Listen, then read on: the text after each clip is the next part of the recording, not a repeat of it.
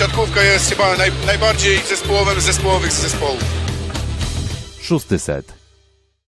I objawiamy się na naszych kamerkach.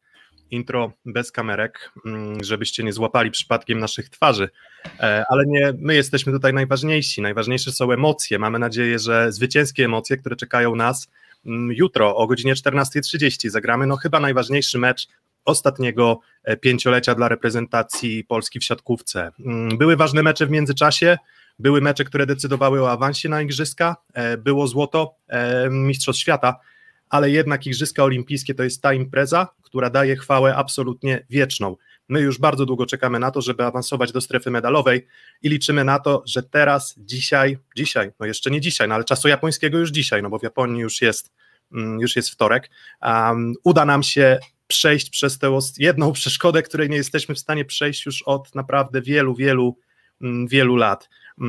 Więc ekscytacja już w nas buzuje, napięcie już pojawia się bardzo wysokie, no ale niestety tak nam organizatorzy sprawili, że ten ćwierćfinał nie zostanie rozegrany o godzinie 2:00, jak wstępnie było planowane, czy też zakładał Vital Heinen, zostanie rozegrany dopiero o godzinie chyba 14:30 polskiego czasu, więc jeszcze dużo czasu przed nami i 3 ćwierćfinały wcześniej i my przede wszystkim o meczu Polska-Francja, ale jesteśmy przygotowani i gotowi na to, żeby rozmawiać o wszystkich ćwierćfinałach, które odbędą się w Tokio teraz w Ariake Arena. No i o tym wszystkim, o tych emocjach i, no i chyba o tej ekscytacji i, no i takim wyczekiwaniu opowiedzą Piotr Złoch. Słownie z chwili Korfanty, cześć. Kuba mikrofon. Tak, Kuba mikrofon. Aż z tych emocji nie włączyłem, przepraszam, Kuba Lewandowski. Piotrek, pochwalę Cię, bo to był wstępniak, jeden z takich, który zapamiętam. Naprawdę nawiązałeś do wielkich, do Szpakowskiego, do Szaranowicza w tym wstępie, bo już mam ciarki przed tym nagraniem, naprawdę. Tak, no właśnie. Wstępniak, mam tylko nadzieję, że tych wszystkich emocji, które tutaj sobie budujemy, nie będzie tak, że za 24 godziny się spotkamy i będziemy mówili o jednej wielkiej katastrofie, oby tak nie było. Tak, ja właśnie tutaj już komentarze na czacie, że jestem mocno podekscytowany i prawda jest taka, że ja nie jestem tym typem człowieka, ci, którzy znają mnie bardzo dobrze, to ja się raczej tak bardzo nie nakręcam, w sensie to się nie dzieje bardzo często, ale akurat siatkówka jest jednym z tych elementów mojego życia, w których faktycznie mnie porywa. Co do kamerki z Biedry, to nie jest to kwestia kamerki z Biedry, a jest to kwestia jakości połączenia Filipa, tak, więc tutaj po prostu Filip z Chumisk się łączy od rodziców, no i tam niestety jego jakość połączenia jest odrobinę gorsza niż byłaby normalnie w mieszkaniu, więc... Jutro tak, wracam do Rzeszowa, więc obiecuję poprawę.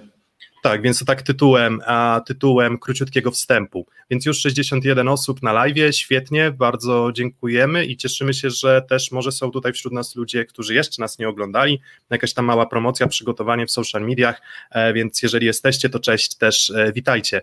No i tak, właśnie, podstawowe pytanie na start, jak poziom waszego stresu, jak poziom waszego napięcia, jesteście spokojni o wynik? Bo nie mówię o tym, czy jesteście podekscytowani meczem, no bo te emocje myślę, że są naturalne, ale zastanawiam się właśnie, jak samopoczucie, jeśli chodzi jak przeczucia, o tak. Ja jestem spokojny o wynik tego spotkania. Zresztą ja miałem coś takiego, że no byle tylko się nie skompromitować w fazie grupowej. W fazie grupowej zrobiliśmy wszystko, co do nas należy. A od początku gdzieś przygotowywaliśmy się na to, że igrzyska to będzie mecz właściwie ćwierćfinału i tam się rozstrzygnie nasze sprawy sukcesu ewentualnie albo porażki i jest ten jeden mecz, czyli tutaj zrobiliśmy do tej pory wszystko, co trzeba, nawet jeśli to spotkanie przegramy, to jednak nie będzie to dla mnie jakaś ogromna katastrofa, będzie to duży zawód rozczarowania, ale nie będzie to wielka katastrofa, biorąc pod uwagę, że też udało się spełnić kolejny cel, czyli przynajmniej mój cel, który ja sobie zakładałem, uniknąć w ćwierćfinale Brazylii, to się udało, bo gramy z Francuzami, aczkolwiek to i tak nie jest najłatwiejszy rywal, jaki nas może trafić, więc czeka nas chyba duże wyzwanie, bo widać, że Francuzi swoją dyspozycję chyba szykują na ćwierćfinał, przynajmniej ich forma rośnie wraz z biegiem turnieju, ale też trochę tak jak i nasza. Vital Heinen do tej pory mówił o tym, że najlepszy mecz przyjdzie w ćwierćfinale. Dopytywał się jeden z dziennikarzy ostatnio po tym meczu naszym z Kanadą, czy jest tego pewny? No Vital powiedział, że jest tego pewny, najlepszy mecz nas czeka w ćwierćfinale. Do tej pory Vital nas nie zawodził jako kibiców, sympatyków reprezentacji Polski, więc trzeba mu po prostu zaufać i niech Polacy zrobią swoje. Moim zdaniem jesteśmy faworytami. Są takie mecze, dla których każdy, kto się kibicuje, żyje. Piękne jest w naszej siatkówce to, że chyba to drugi taki mecz w tym roku, no bo też czuliśmy dreszczyk emocji przy siatkówce klubowej. Oczywiście to jest zupełnie inny poziom, ale jutro mam nadzieję, że się wydarzy coś, o czym zawsze marzę, bo ja bardzo przeżywam takie spotkania i bardzo się stresuję końcówkami emocjonującymi. Kuba, ty do jutra szalika nie ściągniesz, jak rozumiem. To na pewno, ale oglądaliśmy razem finał z Trentino Zaksy i chłopacy wiedzą, że w końcówkach równych ja lubię wychodzić i mam nadzieję, że jutro tego nie będę musiał zrobić, bo mam takie przekonanie, że ta grupa zrobiła dużo, żeby jutro ten etap przejść. Te igrzyska dla mnie też pokazują, że często sportowcy, którzy mają drugą, trzecią próbę, swój sukces osiągają. Tych przykładów mogę powiedzieć wiele, bo to jest przykład chociażby wielu biegaczy, którzy mieli już srebro, mieli brąz, nagle sięgają po złoto, bo to też jest pewna dojrzałość sportowa, która pomaga w takich chwilach, że jesteś przekonany o swojej wartości. My trochę chodzimy przeciwko zespołowi, który jest groźny, ale zespół, który w roku 2019 ogrywaliśmy 2 razy bardzo łatwo i to bez Bartosza Kurka, i zespół, który mam przekonanie jest jak najbardziej w naszym zasięgu i chyba na każdej pozycji tutaj może z rozegraniem i libero bym się wstrzymał, ale mamy zawodników po prostu lepszych i musimy to jutro wykorzystać. Godzina meczu nie ma znaczenia, jedyne co to pewnie fajnie byłoby wygrać pierwszym i resztę zobaczyć na luziku, a nie oglądać, co się będzie działo i się stresować cały dzień, bo pewnie dzisiaj będzie łatwa noc, może do drugiej, jak niektórzy będą chcieli wstać na Kanada-Rosja, ale jutro ten dzień do 14:30 będzie się strasznie dłużył. No i właśnie wspomniałeś o tych wydarzeniach, tych spotkaniach bezpośrednich z reprezentacją Francji, którą faktycznie w ostatnich meczach ogrywaliśmy, w tych meczach też kluczowych. No i zaczynamy od tej pierwszej naszej grafiki na dzisiaj, czyli przypomnijmy sobie trochę te ostatnie spotkania o dużą stawkę. Te ostatnie spotkania i też mecz w Lidze Narodów, o którym chyba raczej nie powiedzielibyśmy, że to była stawka gigantyczna, ale ten mecz nie miał aż takiego znaczenia, tam nawet Vital Heinen wspominał przed meczem, że on chciałby zagrać tiebreaka z Francuzami, no i ku zaskoczeniu wszystkich faktycznie ten tiebreak został rozegrany, ale dwa najważniejsze mecze, które dają nam dużo optymizmu, tak? Reprezentacja Francji nie zmieniła się drastycznie względem tych spotkań, które były rozgrywane w 2019 roku, czyli właśnie kwalifikacji do Igrzysk Olimpijskich i Mistrzostw Europy. I w obu tych spotkaniach, tutaj akurat widzę, że przypisałeś sety Kuba Francji w tym meczu w Mistrzostwach Europy, ale to są wyniki setów dla nas, tak? Czyli 26-24, 25-22 i 25-21. W obu meczach bardzo dobrze prezentował się Wilfredo Leon, co myślę, że też jest dobrym prognostykiem i trzeba też przypomnieć, że ten mecz z kwalifikacji do Igrzysk Olimpijskich to jeszcze był mecz na przykład bez Bartosza Kurka, tak? Czyli to był mecz, w którym jeszcze tam można by powiedzieć, że optymalnego naszego zestawienia nie było. Tutaj to już optymalne zestawienie jest, no mamy wątpliwości co do formy Michała Kubiaka, no ale nawet z takim Michałem Kubiakiem, który no, sam indywidualnie nie zagrał najlepiej z Kanadą, no to z Francją i historia mówi, że powinniśmy, że możemy wygrać, ale myślę, że i też ten poziom, który zaprezentowaliśmy z Kanadą, no jest dla mnie taką sugestią, bo dla mnie to był mecz na swój sposób kosmiczny. Te 2 sety, które wygraliśmy z Kanadą, to była siatkówka kompletna.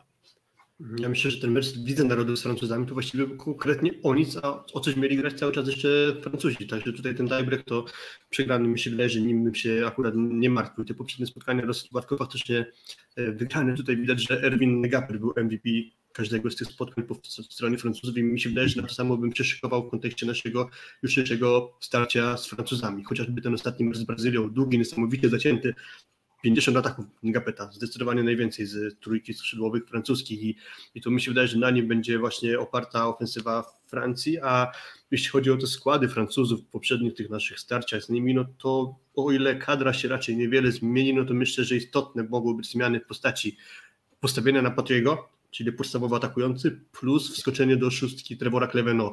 Zaczęli Francuzi z Kevinem Tillie ten turniej, czyli turniej olimpijski mam na myśli, czyli zaczęli od nami w bardzo złym stylu, a właściwie może Amerykanie nas oczarowali wtedy, grał Kevin Tillie. Z biegiem turnieju pan starszy Tillie, pan Laurent Tillie postawił już na Trevora Clevenota i to mi się wydaje, że zrobiło trochę lepszy poziom gry Francuzom i to będą takie istotne zmiany. Tak, trzeba też powiedzieć, pewnie zaraz sobie pokażemy o statystykach, że świetnie gra Patry, ale myślę, że to wynika z tego, że dla rywali on jest trzecią opcją, a na pewno drugą, bo gdzieś każdy się nastawia na Ngapeta, wie jaki jest jego potencjał i na to się nastawia. Rok 19 to był w ogóle rok bez Kurka, bo i mecz o trzecie miejsce w Paryżu, tu przepraszam za błąd, jeżeli chodzi o strony setów, i mecz w Gdańsku wygrywaliśmy grając w Maćkie Muzajem w pierwszym składzie, który też był ostatnią opcją i to się wtedy bardzo dobrze opłaciło. Ja jutro marzę o meczu takim jak w Gdańsku, moim Gdańsku, gdzie naprawdę Francuzi no, z nami szans za dużych nie mieli. I fakt, nie będzie Leroux, jest Szynienejs, pewnie zamiast Tillie będzie Clevenot i zamiast Boyera Patry, ale wydaje mi się, że każdy z tych zawodników jest w naszym zasięgu. To, co widzieliśmy z Kanadą, bo pewnie powiemy sobie o tym meczu troszeczkę, napawa dużym optymizmem, bo fakt, że pewnie Kanada o nic nie grała, bo raczej było wiadomo, zajmie czwarte miejsce, my graliśmy o coś, ale pewność Polaków w tym meczu była bardzo duża. Jeden mały przestój, pomógł Wilfredo i od tego on jest i chciałbym, żebyśmy wyszli na ten mecz podobnie nastawieni, podobnie pewni siebie, bo dzisiaj obejrzałem na TVP Sport, były powtórki, fragmenty. 2004 rok Brazylia, 8 Włochy, 12 Rosja, 16 USA.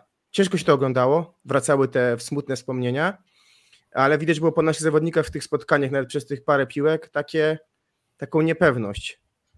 Bo jest też a teraz mam wrażenie, że jest ta pewność. Tak jak w 2008 roku dużo musiał pomagać Marcin Wika, tak mam nadzieję, że jutro, jeżeli będą wchodzić rezerwowi, to tylko po to, aby tak jak w meczu z Kanadą te zmiany pomagały i zdobywały łatwe punkty i żebyśmy ten mecz po prostu przepchnęli, bo się wszyscy zgodzimy, że czy łatwo, czy trudno, czy krótko, czy długo, to wszystkich dla nas liczy się tylko i wyłącznie efekt. Nie będzie gadania o stylu.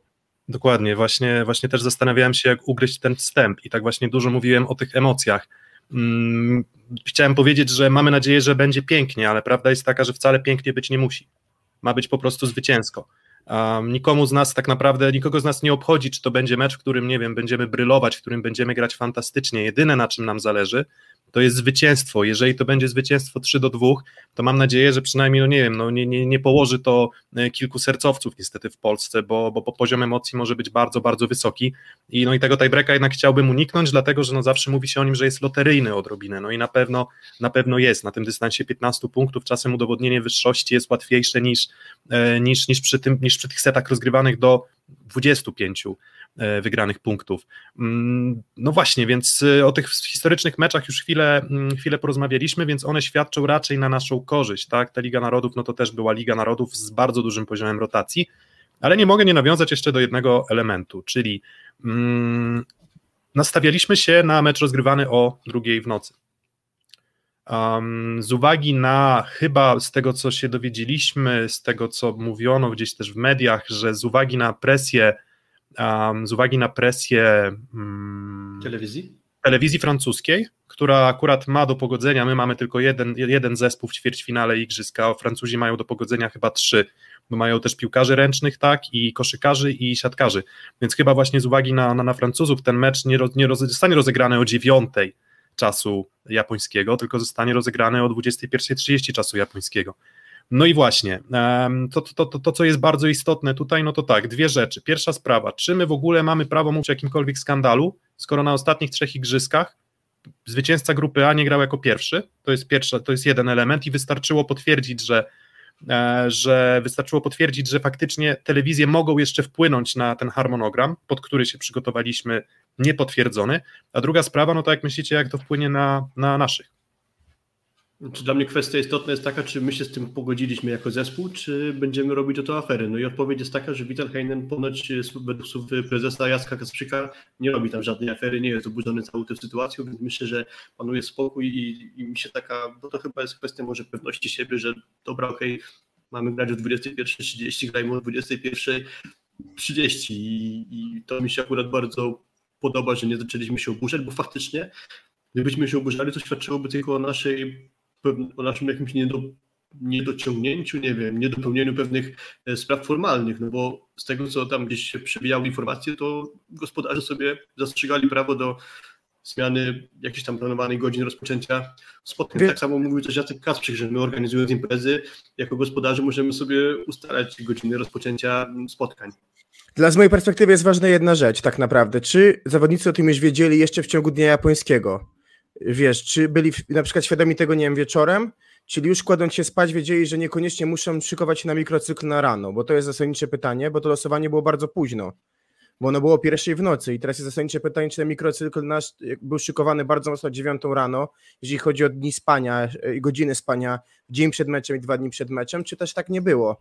Natomiast wydaje mi się, że przy poziomie sportowców profesjonalnych, przy poziomie sportowców wytrenowanych, gotowych do gry, tak jak powiedziałeś, Piotrek, wcześniej, przygotowanych do grania meczów o różnych godzinach, o 20 finały, o 14 plus liga, w różnych ligach, to wydaje mi się, że ta godzina meczu najważniejsza nie jest. Najważniejsze jest moim zdaniem to, że Vital dla mnie tworzył też taką grę, że gramy rano, trochę tworząc presję może na to, żeby tą godzinę wybrać. No nie udało się, bo prawa telewizyjne dzisiaj w sporcie są pewnie najważniejsze, jeżeli chodzi o decyzje na pewnym szczeblu, niestety. Nie ma kibiców na trybunach, więc czegoś taki dodatkowy dochód musi przyjść, akurat pewnie z telewizji. Dokładnie tak. I wydaje mi się, że to jest gra Vitala, bo on do tej gry nas przyzwyczaił w każdym aspekcie i ja tą grę lubię. Oby jutro też była skuteczna i zwycięska, bo na boisku to wyglądało coraz lepiej i mentalnie też wydaje mi się, że to wygląda coraz lepiej. Uważam, że na miejscu są bardzo dyskusje o tym, czy Heinen zostaje, czy odchodzi po tym sezonie, bo na przeddzień przed najważniejszym spotkaniem pięciolecia takie dyskusje to jest po prostu znak jakiejś niedojrzałości, nie wiem, szukania sensacji, skupiamy się na jakichś pierdołach, a nie na tym, co jest najważniejsze, o czym zaraz powiemy sobie. Nie czas i miejsce na takie dyskusje, nie czas na dzielenie skóry na Vitalu, czy w zasadzie na kimkolwiek innym. Teraz 100% koncentracja i wspólny cel, jeszcze tak naprawdę 3 kroki pozostały tej drużynie, tak? Ta drużyna też być może przejdzie przemeblowanie, ja nie wiem jak będzie na przykład z chęcią, nie wiem, do kontynuowania gry w kadrze, nie wiem, Grzegorza Łomacza, Bartosza Kurka, tak? Oni już za czy nie wiem, no wszyscy teoretycznie jeszcze mogą grać dalej, no ale zobaczymy jak będzie z chęciami, zobaczymy jak będzie też z poziomem energii. Jedna jest bardzo istotna rzecz, ta grupa jest już ze sobą bardzo długo. Tak, to w zasadzie od tego zgrupowania non-stop i dodatkowo jeszcze w takich sytuacjach bym powiedział odrobinę niekomfortowych, bo nawet tak, ta bańka w Rimini, jedna sprawa, tak, jesteś non-stop z kimś, to nawet jak się lubisz, to nawet jak jesteś bardzo, nie wiem, nawet jak jesteś bardzo zżytą grupą, to pojawiają się tarcia, pojawiają się konflikty, Potem przyjeżdżamy do Tokio i jest dokładnie to samo, czyli znowu jesteśmy zamknięci i nie wyjdziesz na spacerek. A wychodzisz z Polski, gdzie jest normalnie, tak? Wychodzisz z Polski, gdzie byłeś rodziną na spacerze w lesie, gdzieś widziałeś ze znajomymi, a tam jakby nawet nie jesteś w stanie pójść na spacer w Takanashi, tak? Czy Takahashi. I to wydaje mi się, że jest trudne. Z drugiej strony, no nie łudźmy się, wszyscy mieli podobne warunki, tak? Z zespołów, więc wydaje mi się, że argumenty tutaj o tych problemach organizacyjnych czy pozasportowych pewnie są dla wszystkich w miarę zbliżone. Zwróćmy uwagę jeszcze na jedną rzecz. A Francja grała w ostatnim czasie, zagrała w ostatnich 3 meczach, zagrała 14 setów, tak? Na 15, prawda? Tiebreak z Brazylią, porażka z Argentyną 2-3 i wygrana z Rosją 3-1, czyli mamy 10-14, tak? Dobrze. 14 na 15, a my zagraliśmy 10 setów, z czego tak naprawdę z Wenezuelą mało kto zagrał. Mieliśmy więcej czasu na regenerację, więc widać po tym, że pod kątem mentalnym mieliśmy łatwiejsze mecze, bo Francuzi byli już po porażce z Argentyną pod dużą ścianą, musieli wygrać przynajmniej jedno z tych 2 spotkań. I co moim zdaniem jest wielkim naszym plusem, my mamy zawodników w doskonałym wieku. Każdy z tych zawodników, który wyjdzie jutro na boisko, w swoim życiu grało bardzo poważne rzeczy już. Nie grało jeszcze pewnie nie wszyscy złoto olimpijskie, ale nikt tu nie jest niedoświadczony. Zwróć uwagę, 2008 rok, zawodnicy, niektórzy mieli finał 2006 roku, ale to wszystko. Niektórzy może grali gdzieś, Winiar grał w Trentino, Świder grał w Maceracie.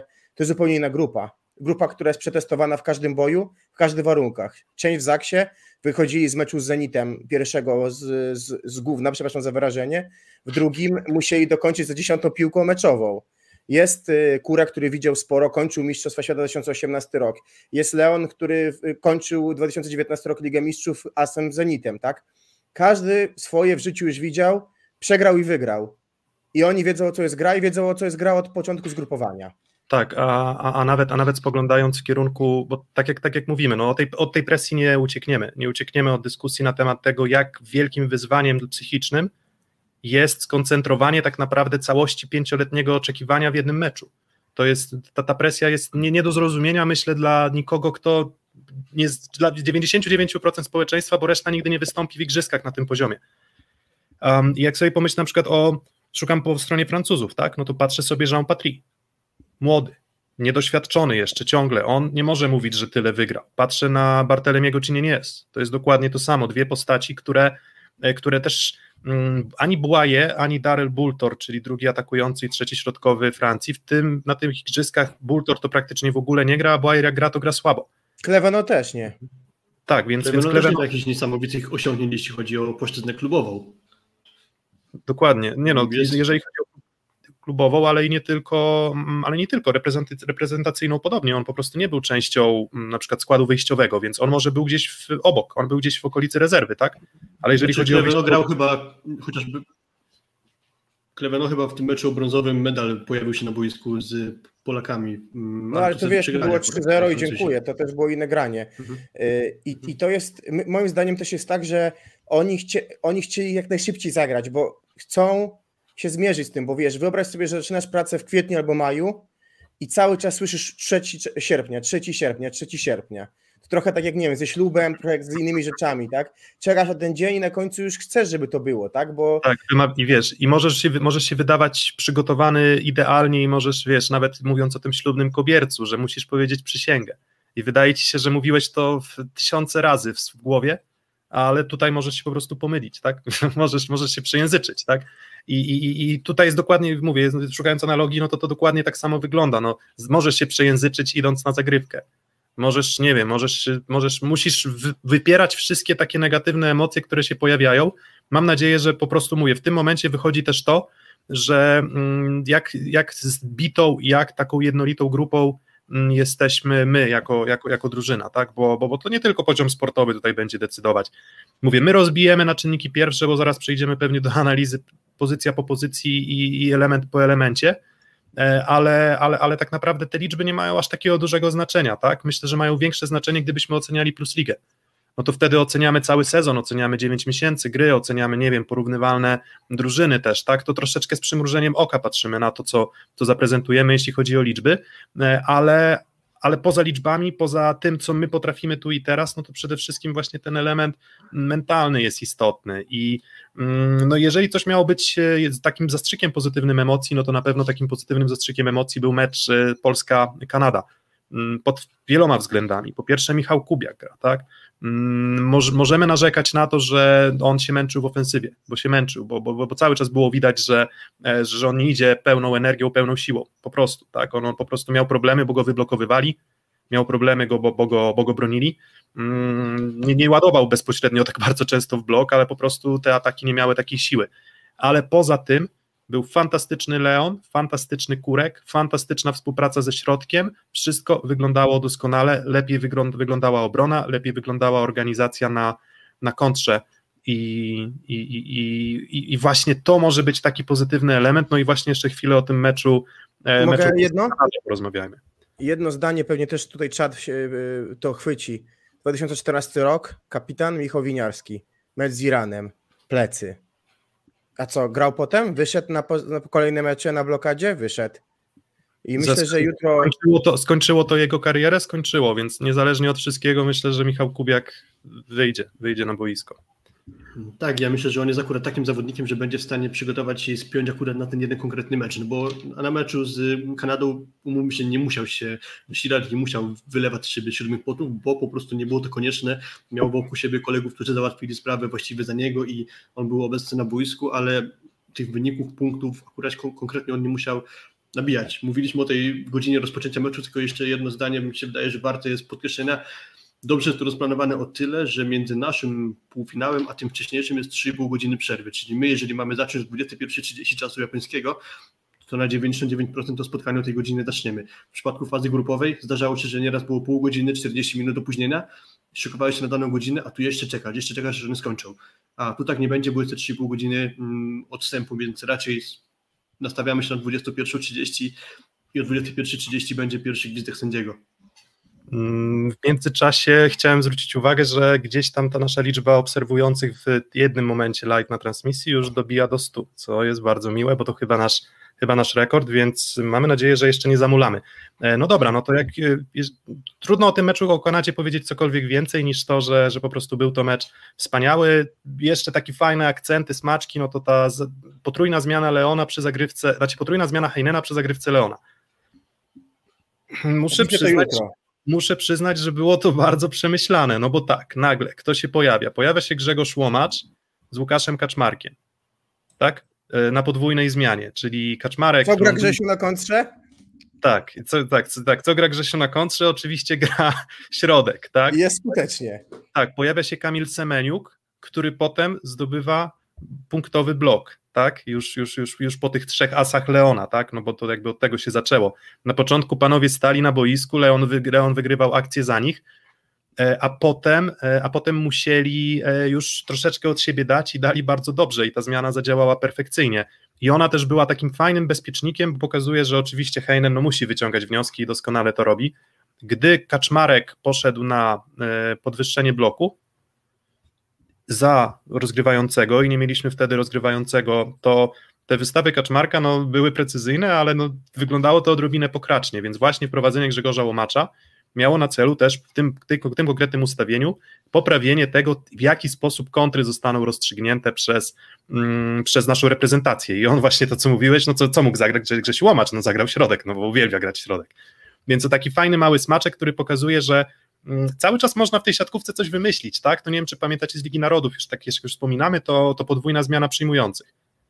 Czyli nagle zmieniamy człowieka, który wchodzi pod siatkę i ma troszeczkę słabszy blok na Kamila Semeniuka, a z drugiej strony stawiamy na człowieka, który ma odrobinę lepsze przyjęcie, tak? Więc akurat w tych ustawieniach stawiamy na stabilność gry i na lepszy blok Semeniuka, więc jeszcze coś można wymyślić i myślę, że możemy to zobaczyć też już za te paręnaście godzin. Jest jeszcze ten manewr z Piotrem Nowakowskim, Mateuszem Bieńkiem, też dosyć nietypowy, rzadko się zdarzający, a jak pewnie będziemy później mówić jeszcze może o meczu Iran-Kanada, to Władimir Aleko był krok od wygrania tego Iran-Japonia. Aleko był krok od wygrania tego meczu manewrem też nietypowym, bo pozostawił na środku siatki Marufa, który zablokował jeden z ataków Japończyków, a Sayed przestawił się na prawe skrzydło, także to też nietypowy widok Marufa blokującego na środku siatki, ale do meczu Polaków. Tak, do meczu Polaków. No i właśnie, w zasadzie to tyle, tak? Wyszliśmy naładowani niebywale. Bardzo szybko rozbudzili nas. To w zasadzie wszystko żarło. I jedyną wątpliwość, jaką ja mam, gdy myślę sobie o tym naszym meczu z Kanadą, jest taki, że generalnie jest takie zjawisko, nie lubię tego słowa, ale czasem się pojawia. W psychologii czy w statystyce jest też taki mechanizm, który można nazwać powrotem do średniej, tak?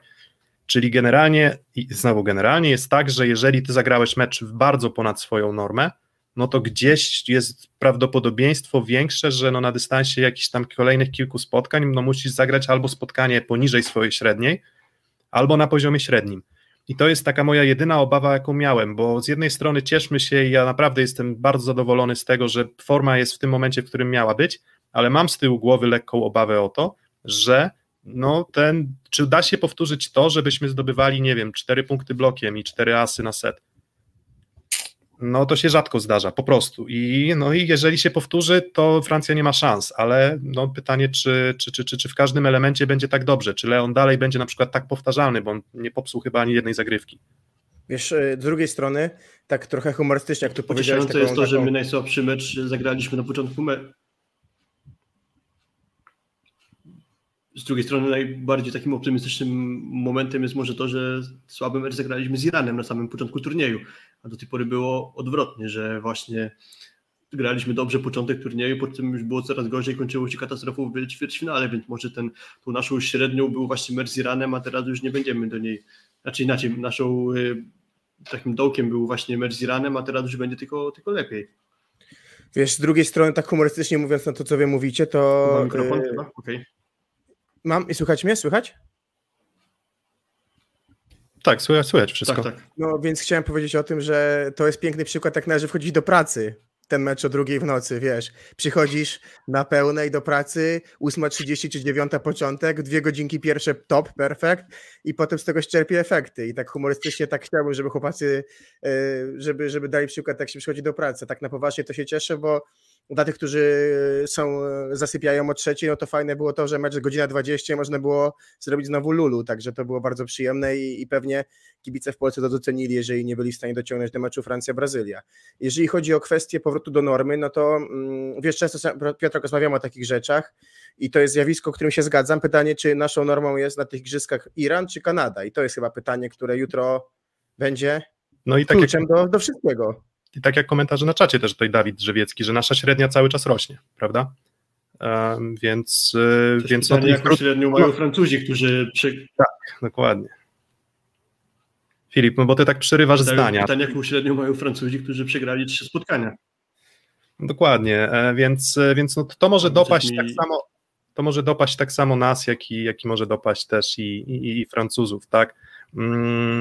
Po prostu czasem są dni, w których nie wychodzi. I tyle. Czasem po prostu wstajesz lewą nogą i rzeczy, które normalnie nie sprawiają ci żadnego problemu, nagle zaczynają cię denerwować, męczyć. No ja po prostu chciałbym, że nawet nie musimy być w optymalnej formie, ale zagrajmy po prostu takie swoje, tak? Zagrajmy po prostu swoją dobrą siatkówkę. No i mam nadzieję, że to wszystko na Francuzów wystarczy. No ale dobra, no to jest jeszcze dobra. Tylko jeszcze jedno zdanie, bo chyba chłopacy też z tej drużyny wiedzą, jaki tak był dzień. Był taki mecz ze Słowenią w Lublianie. Nie sprzyjali kibice, ale to chyba był taki dzień, prawda Piotrek? Gdzie widać było, że mało nam co idzie. I no, taki mecz tak, drużyna ma ze sobą. No, dokładnie. No i mówię, nam nie szło z Iranem.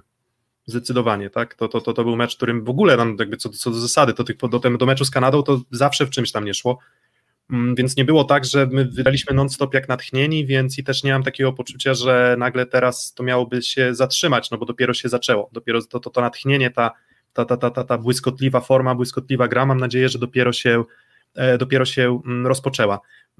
No i właśnie, no i chyba w tym miejscu myślę, że już czas przejść do tej analizy naszej takiej statystycznej gry, tak, no bo kim są Francuzi, no to wspominaliśmy o składzie, wspominaliśmy o rozgrywających, Antoine Brizarti, Benjamin Toniutti, tak, Toniutti wygląda, że gdzieś tę rywalizację trochę zaczyna wygrywać, no ale z drugiej strony, no nie wiadomo, czy Laurent Thierry nie podejmie decyzji o tym, że jednak warto mieć lepszą zagrywkę i lepszy blok być może, a na pewno blok, tak, no bo ta zagrywka atakująca Brizarda też jest mocna, ale Toniutti też ma dobrego flota. Mamy Nkapeta, tak? Mamy Trevora Clevenot, tak? Mamy Jeana Patry, o którym zaraz też porozmawiamy, który prezentuje się doskonale. No i zaczynamy od tego pierwszego i tak będziemy omawiać wszystkie pary ćwierćfinału. Zaczynamy od naszej pary, pokażemy wam liczby, ale będziemy starali się troszeczkę też omówić to, znaczy troszeczkę, no po prostu liczby są tylko tutaj wyznacznikiem, ale będziemy starali się opowiedzieć też nieco więcej na temat tego, co my uważamy, jeśli chodzi o grę, o wygląd, jakby o aspekt wizualny, a nie tylko ten statystyczny, czyli o powiedzmy analizę jakościową, a nie ilościową, jakbyśmy szukali jakichś tam słów ładnych. No to co widzimy, tak? Co widzimy na ekranie? No to mamy podział na atakujących, przyjmujących i środkowych. Odpuściłem już sobie rozgrywających, no bo ich kiwki aż tak istotne dla przebiegu meczu jednak nie są. No i co widać?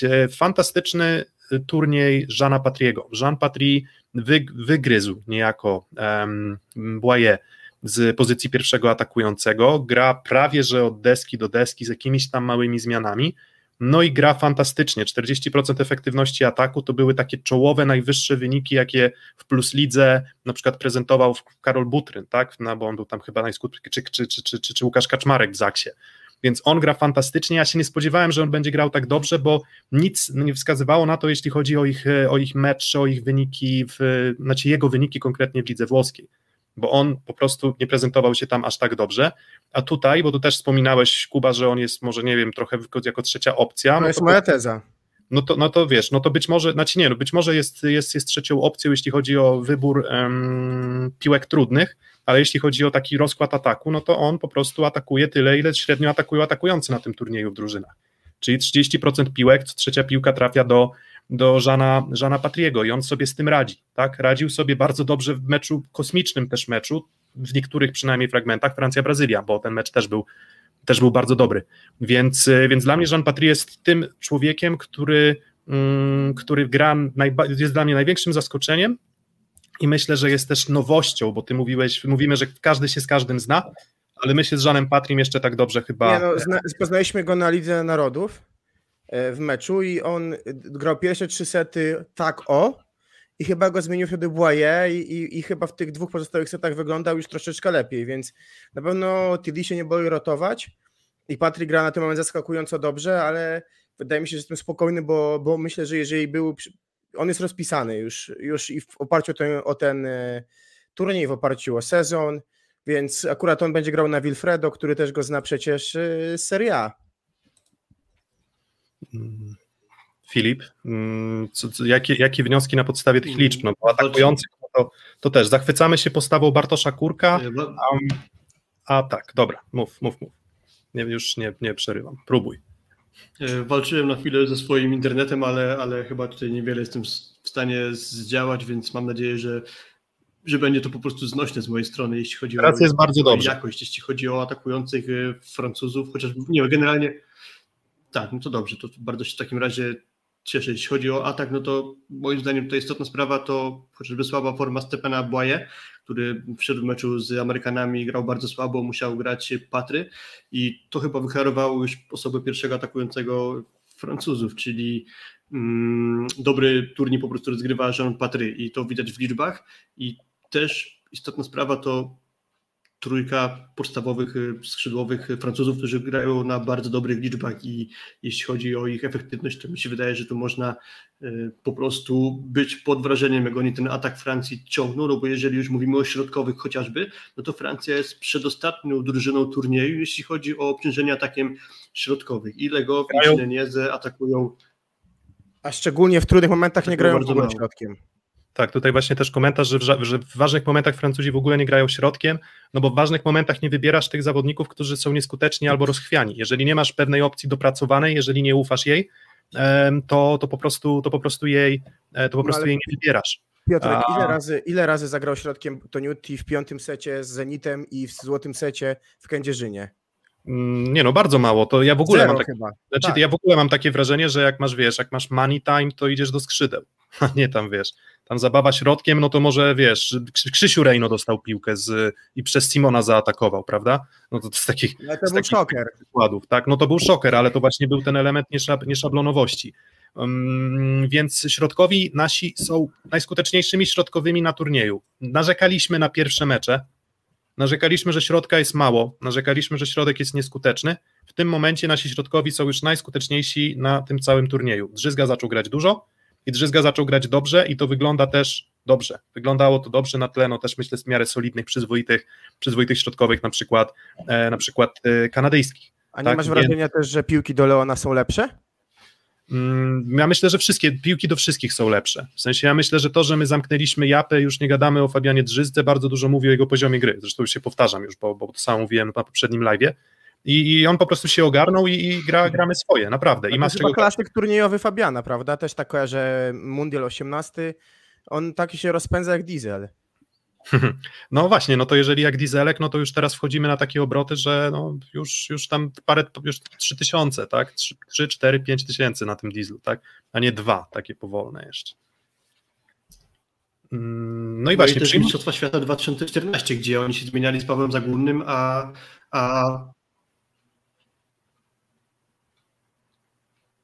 Filip, mam ogólnie takie wrażenie, że odrobinę jakby z opóźnieniem słyszysz naszą reakcję, więc nie wiem, z czego to jest kwestia, ale może spróbuj się rozłączyć, połączyć, bo właśnie jak coś tam próbujemy mówić w trakcie, to jest to jakimś tam problemem. Okej. Dobra, więc Filip na chwilę znika, ale zaraz się pojawia. Przyjmujący jesteśmy najskuteczniejszymi. Jeżeli chodzi o wszystkich naszych przyjmujących, to pomimo tego słabszego meczu na przykład Michała Kubiaka z Kanadą, to on nie popsuł też naszych, powiedzmy, statystyk na tyle bardzo, żebyśmy nie byli cały czas najskuteczniejszą, najbardziej efektywną drużyną, najefektywniej atakującą drużyną całego Tokio. Dla tych, którzy nie wiedzą, efektywność to jest taka miara, w której od skutecznych ataków odejmujemy te ataki, które zostały zablokowane i błędy i dopiero to dzielimy przez wszystkie ataki wykonane. Więc efektywność jest o tyle istotna, że ona nam dużo mówi też o tym, jak często nasi zawodnicy dają się zablokować i jak często popełniają błędy. Nasi przyjmujący i nasi środkowi to nasze motory napędowe, natomiast no, trudno mówić, że naszym motorem napędowym nie jest Bartosz Kurek, bo te 36% efektywności i 53% skuteczności ataku to jest też wynik bardzo dobry, tak? To jest wynik ponadprzeciętny na miarę całego turnieju. I jakbyśmy wyjęli z tego Łukasza Kaczmarka jego nieudany występ z Japonią, bo tutaj bierzemy pod uwagę wszystkich graczy, to nie jest tak, że to jest tylko Bartosz Kurek, tylko też Łukasz Kaczmarek, no to efektywność byłaby już na poziomie 38%, tak, więc jeżeli chodzi o liczby, no to cóż, no chyba zgadzamy się co do tego, że Wilfredo Leon wygląda świetnie, i wygląda świetnie i widać to w liczbach. Zgadzamy się co do tego, że środek gra wygląda coraz lepiej i to są nasze atuty na tle Francuzów. Francuscy przyjmujący, czy Ngapet w parze z Tillie, czy Ngapet w parze z właśnie Trevorem Clevenot są, a tak są skuteczni, no bo trudno mówić, żeby nie byli skuteczni, ale zwróćcie uwagę na tę różnicę w efektywności, że tu jest przepaść, tak? Bo jednak więcej ataków uderzają w blok i popełniają błąd, ale przy każdej tej analizie, którą tu widzimy, weźmy pod uwagę to, że Francuzi grali z drużynami teoretycznie lepszymi, a my z teoretycznie słabszymi, więc to trzeba wziąć pod uwagę. To jest też taka obawa pewnie, którą wielu z nas miało, czyli ta różnica w poziomie grup jutro wyjdzie. Myślę, że ona się szybko dość okaże, prawda? Zgadzamy się chyba, że każdy mecz tych dwóch zespołów z każdej grupy będzie nam coś pokazywał. Oczywiście Rosja jest wielkim faworytem, przeczytam rosyjski komitet olimpijski jest faworytem z Kanadą, Brazylia klasycznie dobre losowanie z Japonią, więc te mecze na pewno już nam dużo powiedzą i też będziemy przeświadczeni o tym, jak to będzie wyglądało, bo nie mam przekonania, czy ta grupa B, oczywiście drużyny były lepsze na papierze, ale takie rozchwianie wydaje mi się też jest oznaką braku pewności między sobą, więc ja też nie mogę doczekać już samych początkowych meczy, bo myślę, że zobaczymy, że ta różnica tak duża między grupami nie była. Meczów, przepraszam. Akurat meczów. 130 osób na live już, tak, no rekord, zdecydowanie rekord. Dobra, Filip, to jeszcze zanim przejdziemy do tej defensywy, którą już widzicie, zaraz omówimy, co tutaj widać, no bo wydaje się, że liczby podobne, a jednak trochę inna jest interpretacja. No to coś do tej naszej ofensywy, do ataku. Znaczy ja tylko krótko, bo też muszę przyznać, że nie wszystko słyszałem, co wy powiedzieliście przez te właśnie małe problemy z internetem i z próbą opanowania tego. Moim zdaniem, mając takie atuty jak Kurek i Leon w formie, to nie musimy się obawiać akurat o nasz atak i nawet przy ewentualnej słabszej dyspozycji Michała Kubiaka możemy być względnie spokojni o wynik tego meczu. Toś trochę nawiązuje tu do meczu Amerykanów z Francuzami. Amerykanie wygrali w wielkim stylu z Francuzami 3-0 i tam było trochę tak, że atak ciągnęli Taylor Sanders z Mattem Andersonem, a dużo słabsze spotkanie, przynajmniej jeśli chodzi o efektywność, czyli jakby efektywność była dowodem na to, że De Falco grał trochę słabiej, no to i tak Amerykanie to bez problemu po prostu wygrali i też było tak, że Francuzi nie potrafili wywrzeć odpowiedniej presji na Amerykanach. Przyjmowali Amerykanie wszystko bez problemu i Michael Christensen bardzo dobrze rozkładał atak, więc sądzę, że tutaj akurat jeśli chodzi o to spotkanie, skuteczność, efektywność ataku nie będzie naszym problemem. No i przyjęcie chyba mamy top, czy nie? No tak, no przyjęcie mamy top, akurat te statystyki przyjęcia, które mamy do dyspozycji, które mogłyby naszą tezę potwierdzić, no są takie dość, bym powiedział, zaskakujące, no bo tam wszystkie drużyny mają po 60% pozytywnego przyjęcia, co no raczej się nie zdarza, no albo przynajmniej z mojego doświadczenia się nie zdarza. No ale dobra, przechodzimy do tego drugiego slajdu, defensywa i na co tutaj patrzymy. Czyli mamy sobie reprezentację Polski i mamy wszystkich atakujących, którzy wystąpili przeciwko nam, czyli mamy Nishidę, mamy Gafura, mamy atakującego Wenezueli, mamy, kogo tam jeszcze mamy, no mamy Sharona Vernona Evansa, tak, i mamy tych wszystkich i Skleitera, mamy tych wszystkich atakujących, no i sprawdzamy, jak oni sobie radzili w starciu z naszym blokiem i z naszą obroną. No i gdybym ja tutaj miał wyciągać wnioski, to wnioski poza tym, że przeciwko Francjom środkowym rywali atakuje się troszeczkę gorzej, to wszystkie te liczby są bardzo, bardzo podobne, czyli jeżeli chodzi właśnie o to, jak bardzo my potrafimy czy zagrywką, czy blokiem, czy obroną przeszkodzić rywalom, to te liczby wszystkie są bardzo zbliżone, tak? I tutaj w zasadzie trudno mówić o jakichś tam słabszych strefach, tak? Może odrobinę słabszą strefą są, nie wiem, no u Francuzów jest faktycznie ta atakujący, czyli Bartosz Kurek, który będzie się mierzył z przyjmującymi, czyli z Ngapetem i Kevinem Tillie, no ale raczej z Trevorem Clevenot, tak?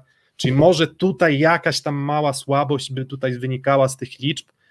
Natomiast jeżeli chodzi o drużynową, to powiedzmy aspekt defensywy, to zupełnie szczerze, to też ani Francja, ani Polska tutaj wybitnie nie imponowały. No, wyróżniały się Rosja, wyróżniały się Stany, czy na przykład w naszej grupie odrobinę bardziej niż my Włosi, ale co do zasady, no my tak prezentowaliśmy średni poziom, na co też narzekaliśmy przez cały ostatni tydzień. Mówiliśmy, że ten blok obrona nie działało tak dobrze. Pamiętaj też o tym, że ty tutaj w tej jakby się nie liczy skuteczność, to jest tylko sytuacja, kiedy dochodzi do ataku, prawda? Czyli jeżeli mamy free balla po dobrej zagrywce albo asa, no to tego ataku nie ma i to też to jest nasz atut, o którym zaraz pokażemy, bo na zagrywce jesteśmy absolutnie najlepsi. Tak, dokładnie. Filip, jesteś? Tak, widzę, jeśli chodzi o zagrywkę, no, statystyki zagrywki są takie, że mamy tam 2 asy na set, a jeśli chodzi o Rosjan, no to mają jakieś 1-2. Rosjanie są drudzy pod tym względem, my jesteśmy zdecydowanymi liderami, więc no, jak już potrafimy tak bardzo dobrze serwować na terenie zespołu, no to tak jak mówi Kuba, no, skoro piłka nie zostaje w grze, to my nie mamy możliwości blokowania ani tam bronienia, więc tu akurat ta statystyka też jest po naszej stronie. No i też druga sprawa, że my dużo narzekaliśmy na naszą grę blok-obrona w tym turnieju od samego początku i gdzieś tam mniej więcej na dystansie 3. spotkania byliśmy chyba na przedostatnim miejscu, jeśli chodzi o liczbę bloków i wybloków w turnieju, w ogóle w stawce 12 zespołów, a z biegiem było to cały czas lepiej i obecnie jesteśmy na 5. miejscu i jesteśmy gdzieś mniej więcej bardzo blisko takich drużyn jak, nie wiem, Brazylia, właśnie Francja ma bardzo podobne liczby, więc tutaj z biegiem turnieju po prostu ta nasza gra blokiem i obroną się mocno poprawiała. Jak dużo w ogóle jesteś... jak dużą wagę dla akurat takiej, a nie innej, na przykład naszej lepszej postawy w relacji blok-obrona nie miał przypadkiem Michał Kubiak, bo wyglądało to, jakbyśmy byli w końcu skoncentrowani.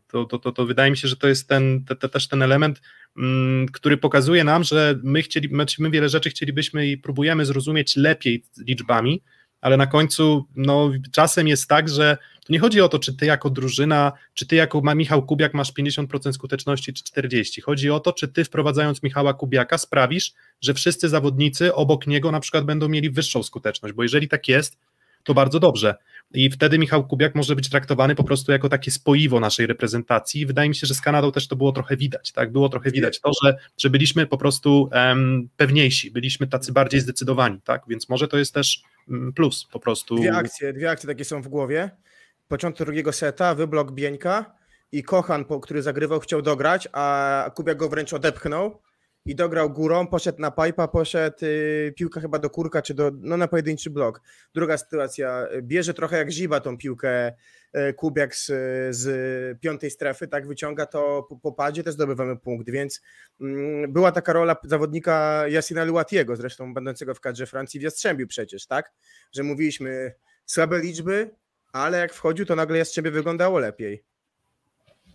Tak, i też jeśli chodzi o obecność Michała Kubiaka, to nieraz się zdarzało w tych meczach właśnie już w Tokio, że jeśli chodzi o flota, czyli w przypadku naszego rywala serwującego flotem, to Leon był wycofywany z przyjęcia i stawaliśmy we dwójkę tylko parą Zatorski i Kubiak, tylko że to akurat trądka nie związana z naszą grą w defensywie, tylko bardziej w przyjęciu. Dobry, bardzo fajny komentarz, bo tutaj czytamy te komentarze, więc faktycznie 132 osoby na live, więc dawajcie lajka i dajcie subskrypcję, bo myślę, że jest tutaj sporo ludzi, którzy mogli nas jeszcze nie śledzić. Jeżeli jesteście cały czas z nami, no to może jest sygnał, że może warto z nami pozostać. No i tak, znowu zasłonimy Kuby kamerkę, H2O. Oglądaliśmy się Zaksy w tym sezonie i chcemy, żeby kadra miała taką relację blok-obrona jak oni i myślę, że tak trochę może być.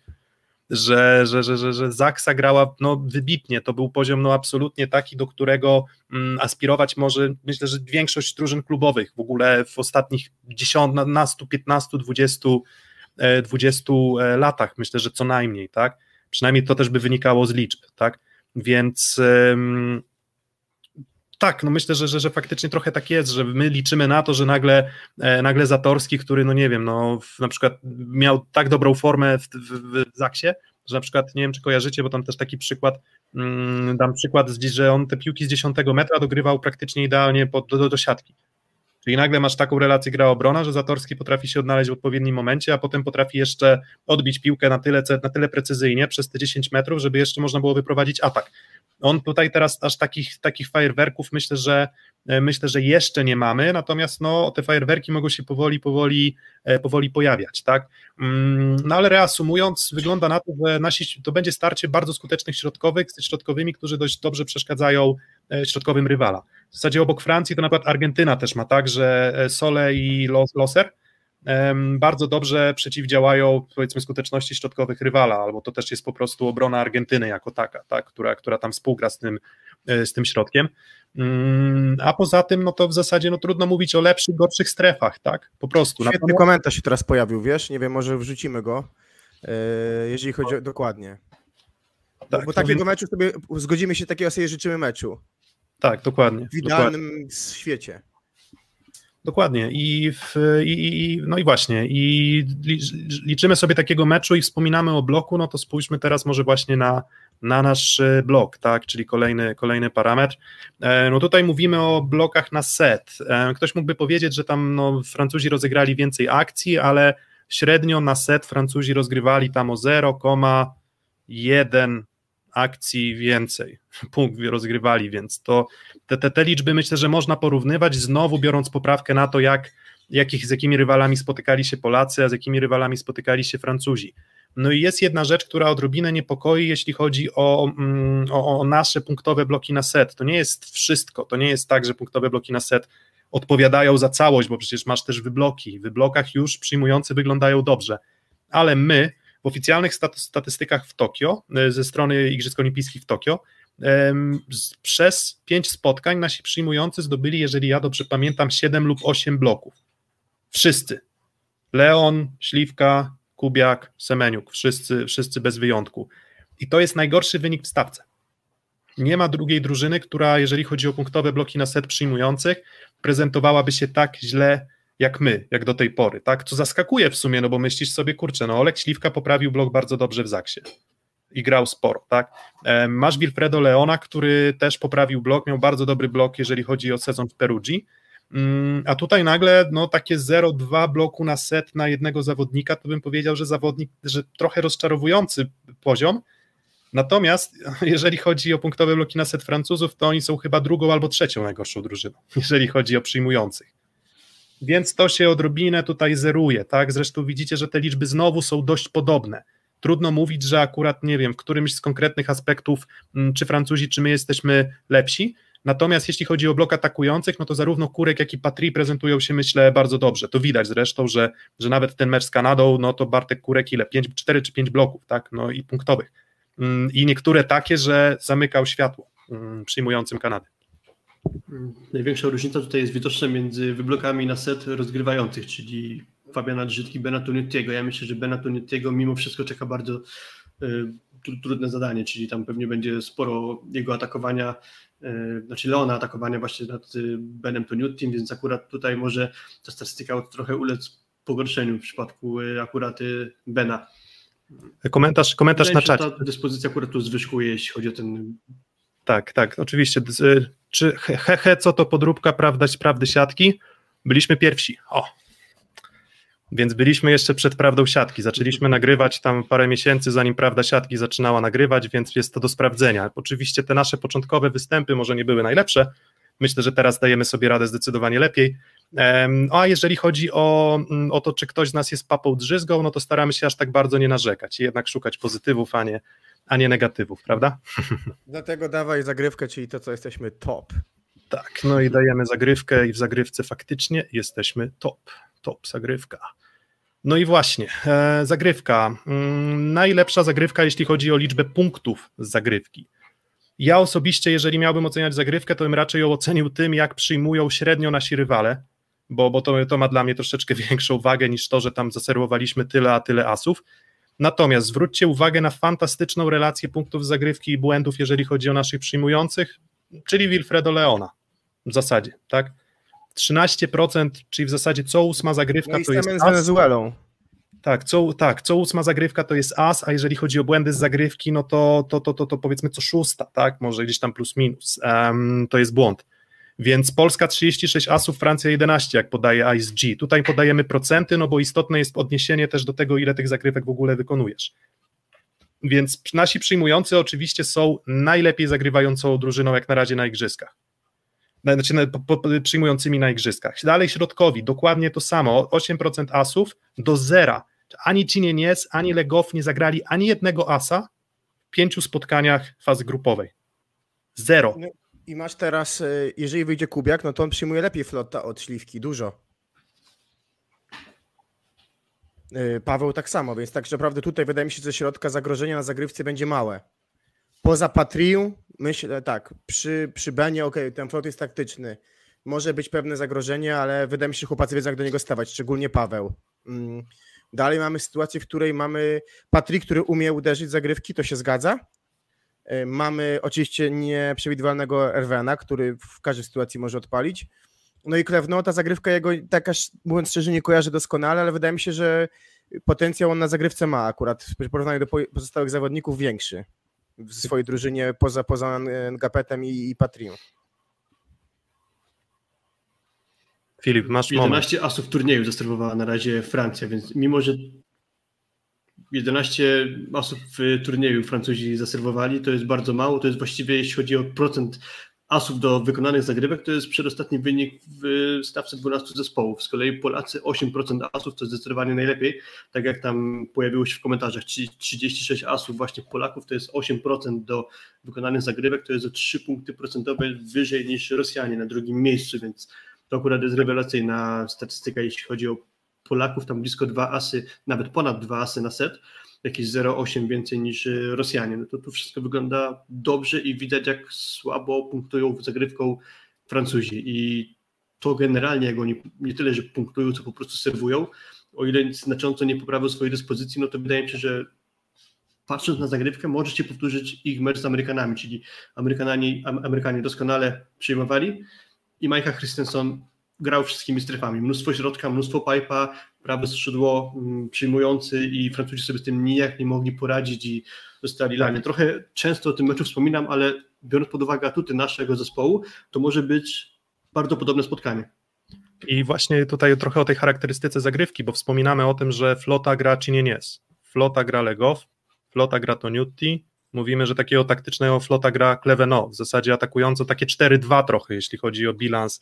Mocna zagrywka, bo Ngapet no to też zmienna, no ale potrafi zagrywać bardzo mocno, zresztą Patry też podobnie, tak, ale jeżeli chodzi o punkty z zagrywki, to Francja jest chyba najgorszą drużyną w ogóle całego turnieju, albo drugą najgorszą, bo to tam jakoś tak to wygląda. Podając jeszcze inną miarę, no to my zagrywamy 2 asy na set, a wszystkie pozostałe drużyny 1.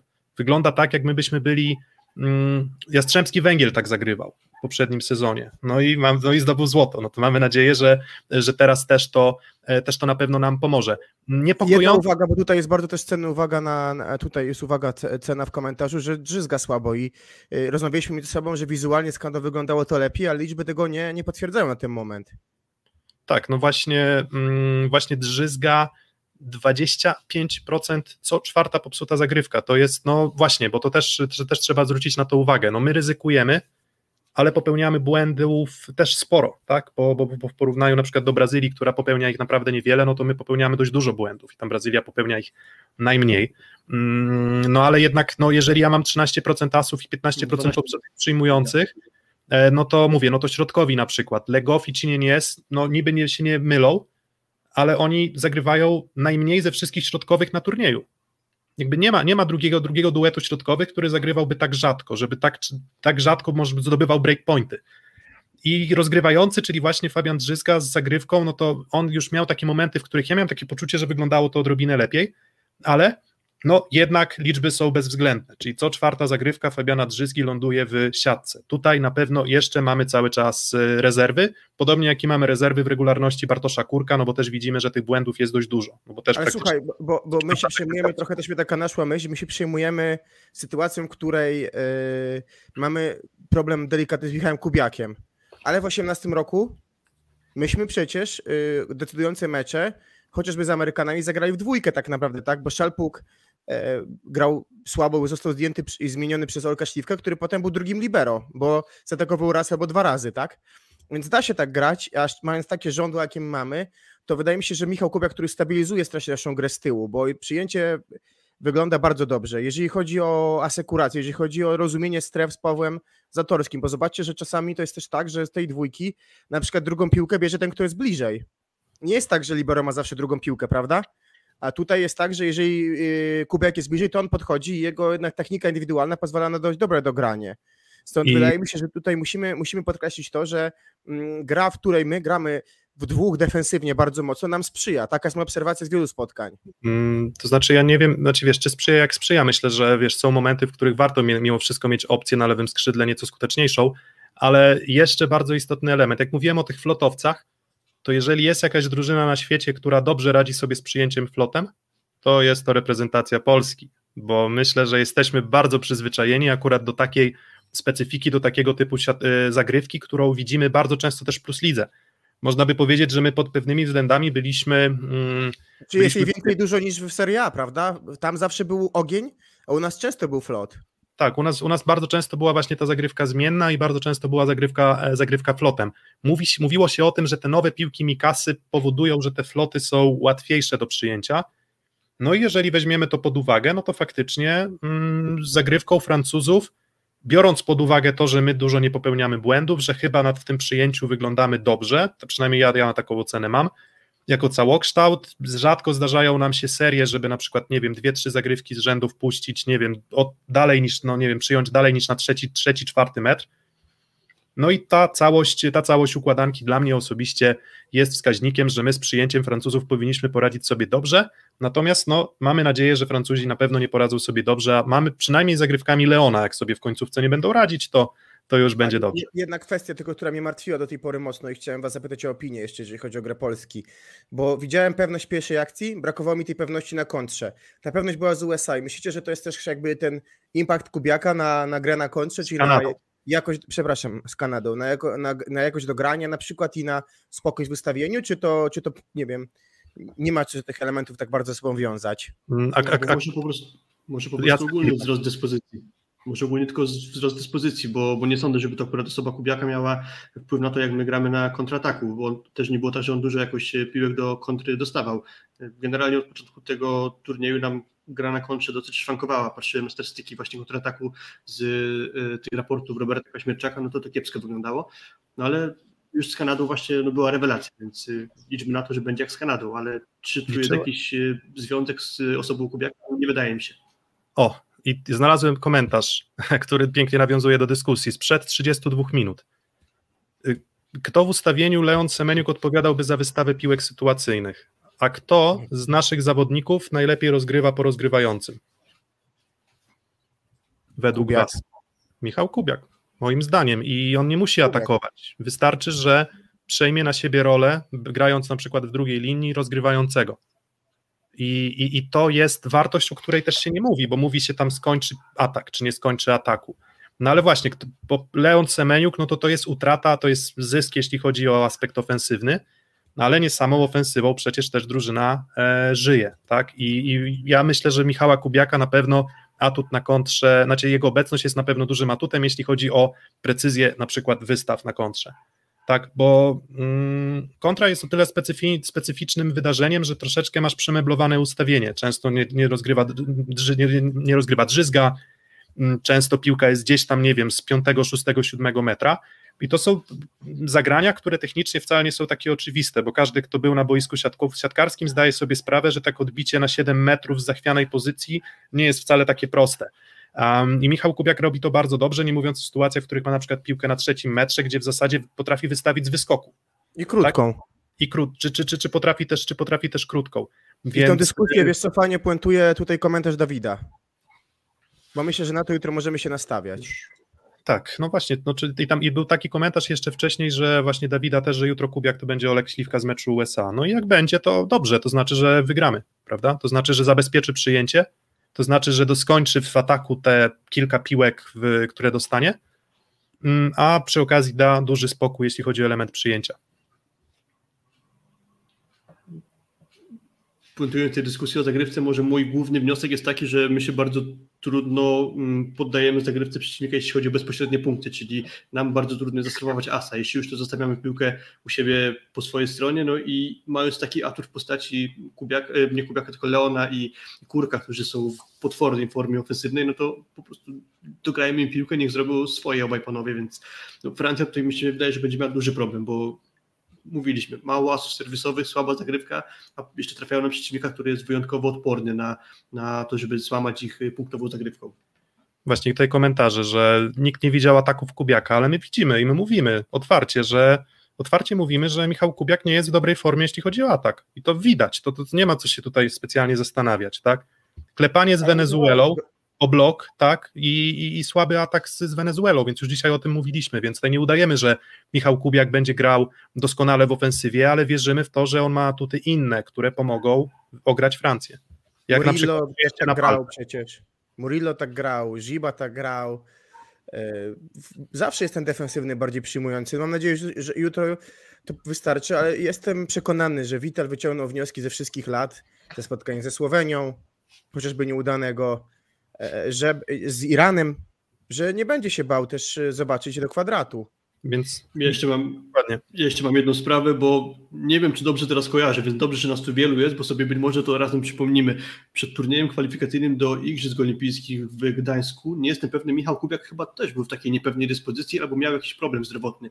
I on z tymi Francuzami zagrał rewelacyjnie wtedy. To też nie było tak, że Michał Kubiak był pewniakiem do szóstki do tego, że on nas oczaruje swoją grą, a zagrał bardzo dobrze, tylko nie wiem, czy to była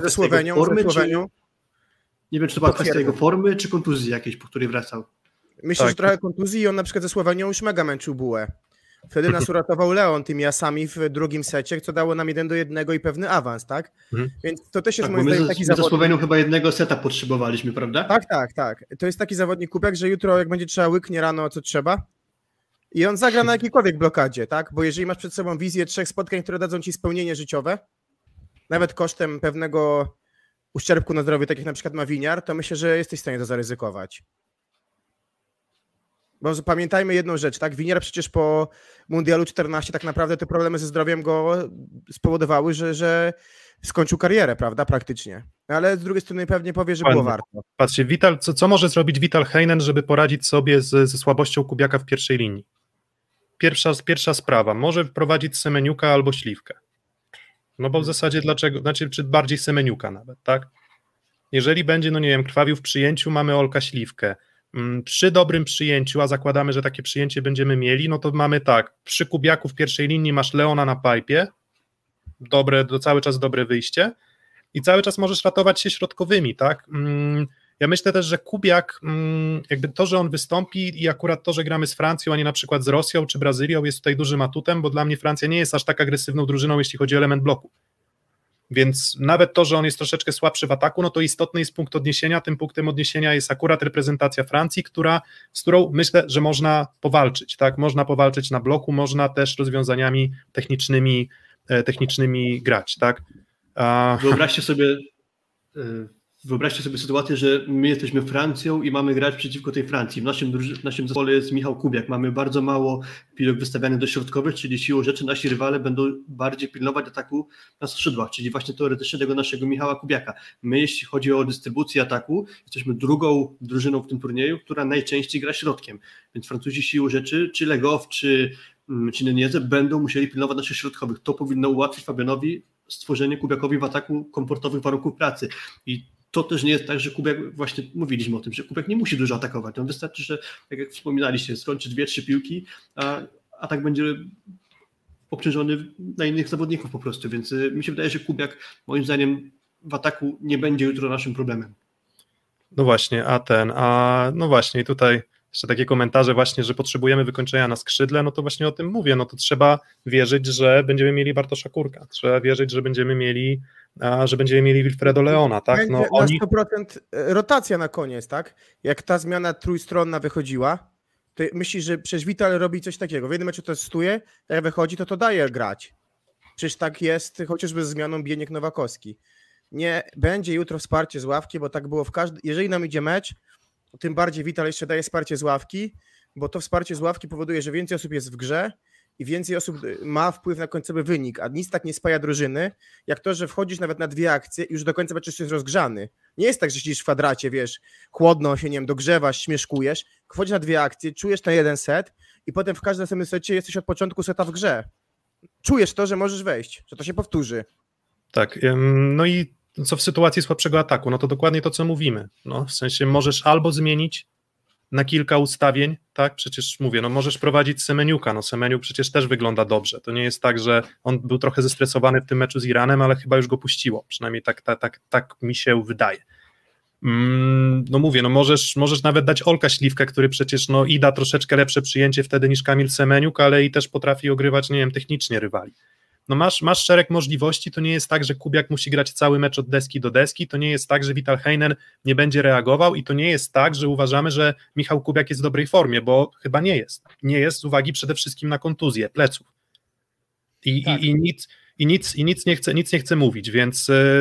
To co oczywiście... pisze Arwena teraz, zobacz, nie będzie tak, że będą odpuszczali Kubiaka, tak? Ja wiem, że Laurent zna Kubiaka z klubu, z Nagoi, ale, przepraszam, z Panasonic Panthers, ale będą zostawać, no bo co, zostawić tak jak kiedyś zostawili Villaskra Biereszkę na czysto, w finale 3-2 w tej breaku i zagrał dwa razy Vermilio i Biereszko kończył, nie zostawisz go. Druga rzecz jest taka, na boisko wyjdą jutro ci, którzy wygrali Ligę Mistrzów, a jak ktoś nie wygrał Ligi Mistrzów, to wygrał Mistrzostwa Świata po jednej stronie. No to daj mi większe doświadczenie po drugiej stronie, czy większe doświadczenie w graniu w siatkówkę. Nie ma. Dokładnie. Na ten moment nie ma na świecie. No i chyba to jest właśnie taki moment, w którym no trochę tę dyskusję Michała Kubiaka, to co jeszcze was niepokoi? W sensie co ja, bo tak, no bo zobaczyliście liczby, tak? Zobaczyliście liczby, no posłuchaliście trochę, no to też pytanie do czatu, tak? No bo poza Michałem Kubiakiem, to co to? Postawa Bartosza Kurka was niepokoi? No chyba nie, tak? Wilfredo Leon, czy jego zagrywka? Nie wiem, współpraca Drzyzgi ze środkiem, no mówię, teraz oczywiście popadamy trochę w takie tony hura optymistyczne, czy przynajmniej ja, ale naprawdę są elementy, które wyglądają coraz lepiej i nie jest tak, że Francuzi, nie wiem, jakoś nas niebywale odstawiają. To będzie trudny mecz, to będzie paskudnie trudny mecz, ale ja tutaj się zgodzę no, z oceną też i bukmacherów, tak? No jesteśmy faworytem, ale to nie znaczy, że nie możemy przegrać, tak? To myślę, że to jest 70 do 30, 75 do 25, to może gdzieś takiego prawdopodobieństwa bym szukał, ale po prostu byle, żebyśmy obyśmy nie zagrali meczu złego, obyśmy nie zagrali meczu, w którym będziemy po prostu źle wyglądać, bo po prostu źle wstaniemy na przykład Dwie rzeczy mnie niepokoją. Zaraz Filip, oddam ci głos. Trochę z kontry dalej i część wystaw na lewe skrzydło Fabiana. To jeszcze mnie na razie niepokoi. Natomiast my jesteśmy też w takiej sytuacji, tak, to się zgadzam i tak, i kontrola piłki sytuacyjnej, która dobrze wyglądała z Kanadą, a wcześniej wyglądała słabiej, ale z Kanadą wyglądało wszystko dobrze.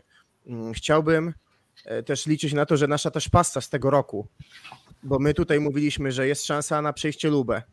Mówiliśmy, że nie ma dużej różnicy. Z Kazaniem też widzieliśmy pewno u nas, tak, prawda? Pokazywaliśmy to na naszych live'ach, że jesteśmy chyba w najlepszym formie niż Zenit Kazań. To samo było przed finałem, że nasze typy oparte trochę o statystyki, trochę o nasze obserwacje też tym razem wezmą górę. Ja mam tylko nadzieję, że my ten mecz dobrze rozpoczniemy, bo chociażby ten wczorajszy mecz Argentyny z Amerykanami, początek jego konkretnie, czyli dużo asów serwisowych, mocno ugotowany Erik Schodzi w przyjęciu i Argentyna moim zdaniem się nakręciła taką grą i to ich poniosło do zwycięstwa 3-0. Jeżeli my od początku na Francuzów mocno siędziemy i poczują taki nasz napór, ogromną agresję, no to wtedy Francuzom się może przypomnieć te chociażby mecze, nie wiem, z Gdańska, gdzie dosyć gładko wygraliśmy. Jeżeli oni zaczną od dobrej swojej gry, czyli ich będzie trochę na wierzchu na początku, to mogą się nakręcić tak, jak to było w meczu z Brazylią chociażby, gdzie te starcia były bardzo zacięte i Francuzi po prostu, nie wiem, wolicjonalnie, na wysokiej adrenalinie byli w stanie tak bardzo blisko Canarinos się zbliżyć, więc tu jest taka trochę moja obawa, że pod względem mentalnym Francuzi nie pękną, a my zaczniemy się im poddawać, ale to jest takie już trochę na zasadzie niesportowej, można powiedzieć, analizy. Jeszcze jedna rzecz. Francuzi, projekt, mówiliśmy to na samym początku nagrania. Każdy dociągnie do Paryża, do grania u siebie z Bernardo Rezende. U nas to jest last dance części tej ekipy. No tak, no oczywiście, że to, znaczy, wiesz, last dance jak last dance, tak, no ale Michał Kubiak już drugiej szansy myślę, że na medal olimpijski nie dostanie. Cała reszta może. Przecież takich okoliczności, takiej formy zbudowanej po prostu możemy już nie powtórzyć, czyli takich właśnie sytuacji, gdzie my jesteśmy tak dużymi faworytami, bo tak dalej uważam, że i tak jesteśmy dużymi faworytami tego turnieju, więc może takich sytuacji już więcej nie być. Kuba?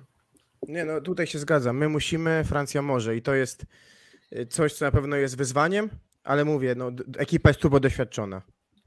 No to inaczej niż było przed Mistrzostwami Świata 2018, gdzie my nie byliśmy faworytem, my nie byliśmy wymieniani w gronie faworytów, a jednak ten turniej wygraliśmy i tam wtedy, dobra, wygralibyśmy, przegralibyśmy, aż tak by się to może boleśnie na zawodnikach nie odbiło. No, tutaj jednak jechaliśmy w roli faworyta. Uważam, że mamy wszelkie atuty, żeby uważać siebie za faworyta. No i jeżeli to się nie uda, to pęknie, no to jednak to będzie duży zawód. A nie masz też przekonania, że właśnie to, co pisze tutaj H20... po prostu może się odechcieć. Ja jestem... Ale kto sobie nakłada największą presję? Chłopacy. Presja, to moja... Chłopacy nakładają sobie presję. To nie jest tak, że oni mu nic nie muszą. Oni wiedzą, po co przyjechali i wiedzą, że oni też wiedzą, że muszą. Najlepiej z nas wszystkich. No może muszą, może nie muszą. Nie wiem, czy oni muszą. No i właśnie, tak jeszcze tak zapytałem na czacie. Jeszcze tylko odnośnie tego tematu właśnie tego poruszonego słynnego Last Dance, no to się zastanawiam, co będzie w reprezentacji USA, gdzie są doświadczeni chociażby Matt Anderson, Kawika Szodzi, chociażby zawodnicy po 30, Max Holt. Po takim czymś, co oni wczoraj zrobili, czyli że totalnie niespodziewanie pożegnali się z turniejem, to nie wiem, czy oni będą w stanie dalej jeszcze podjąć rękawice i kontynuować karierę w reprezentacji. Mimo że wiekowo to jeszcze nie są 40-latkowie. No i widzicie, a ja chciałem, żebyście mi powiedzieli, że już nie ma niepokojów, a my tutaj nakręcamy nasze lęki, co? Trochę. Bo po prostu możemy mówić o atutach, ale ja się z tymi wszystkimi komentarzami zgadzam. Zgadzam się na przykład z komentarzem Jurek Nowak, że już pokazuje, że nasz niestety słaby blok i Francję dobrze grający o blok. No to jest problem, tak? To na pewno może być problem, no bo tak, Ngapet doskonale gra z blokiem, tak? On nawet częściej atakuje o blok czy przez blok niż koniecznie próbuje omijać ten blok, czy nie wiem, czy atakować w pole, czy po prostu, nie wiem, gdzieś tam raczej po łapach wysoko, on ma takie piłki, że bardzo, gdy dostaje szybką piłkę od Toniutiego, no to gdzieś tam po prostu idzie tak, że ta piłka wypada, nie wiem, 3 metry obok bloku, obok linii, na przykład, tak, no wspominacie na przykład o tym, że Vital będzie zwlekał ze zmianami, tak, że uprze się przy podstawowych siatkarzach, no to dobrze chyba paradoksalnie, że na przykład ma przetestowanego Śliwkę, chcąc nie chcąc, tak, bo po prostu tutaj może w tę pułapkę nie wpadnie, szczególnie, że widzimy Kaczmarka na zadaniowych, tak, widzimy kogo, no Łomacz na przykład wszedł, no ale to na chwilę, tak, widzimy Semeniuka na poprawę bloku, tak, więc Vital nie boi się zmian, no i po prostu liczę na to, że to też nie będzie aż tak duży problem, no ale cóż, jednak są obawy i wychodzi z was prawda siatki. Nie chcemy być prawdą siatki, bo jesteśmy 6. setem i staramy się po prostu mówić o pozytywach, tak, więc ja uważam, że jest dobrze, uważam, że jesteśmy faworytem i teraz sakramentalne pytanie, no bo tyle o meczu Polska-Francja i przejdziemy do kolejnych ćwierćfinałów. Wynik. Wasze typy na wynik. Jestem ciekaw forum. Ja wyjdę na turbo optymistę, bo moim zdaniem powtórzymy mecz Amerykanów z Francją i nasz mecz z Kanadą, czyli wygramy to bardzo pewnie 3-0. I tutaj uważam, że przesądzi nasza bardzo dobra zagrywka i dyspozycja Kurka i Leona. Francuzi po prostu do tego nie będą w stanie nawiązać. Taka jest moja prawda 6. seta. No właśnie, odważne 3-0, tak? Ja daję 3-1, natomiast mimo wszystko, bo w sensie trudno jest wytypować tutaj przeciwko nam, tak? I to jest tylko chyba kwestia tego, czy bardziej wierzymy, że to będzie zwycięstwo łatwe, czy że to będzie zwycięstwo trudne. Ja mam jednak takie poczucie, że to będzie zwycięstwo raczej z gatunku może nie łatwiutkich, ale dość pewnych. Czyli nawet 2009? Mistrzostwo Europy? Mistrzostwo Europy 2009, coś takiego? No tam w Turcji, tak? Tak, 3-1, większość setów, 2 sety łatwe, ostatnie na przewagi kończy Piotrek Gruszka. Tak, dokładnie. Ja myślę, że tak, że 3-1 i te sety nie muszą być jakieś zabójcze, tak? Nie chciałbym bardzo, żebyśmy się dali wciągnąć w jakieś szaleństwo, agresję, na przykład po drugiej stronie siatki przez Ngapeta, tak? Bo on po prostu potrafi to zaburzyć, tak? Ale tam też jest fajny komentarz, że jak to mówi Brandt, że presja to my, jak mówi Paweł Brandt z Zaksy, że presja to my. I mam nadzieję, że tą presją po prostu my będziemy i my będziemy tą stroną, która będzie od początku naciskała. 3-1.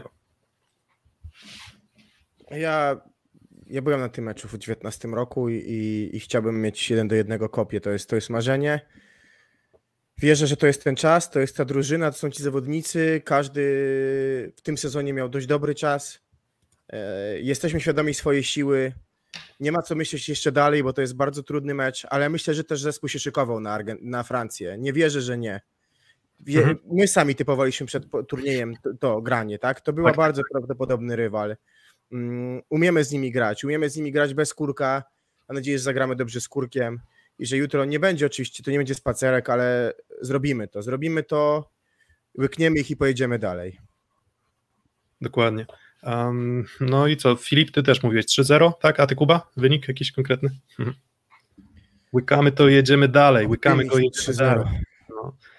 No i w półfinale, tak, no i dobra, no to zwycięstwo, no i chyba na to zwycięstwo liczymy, no teraz chyba po prostu musimy... Nam też jest to na rękę, tak, bo będziemy żyli dalej tym turniejem, to jest zawsze to, co jest piękne w każdym turnieju, kiedy się emocjonujesz.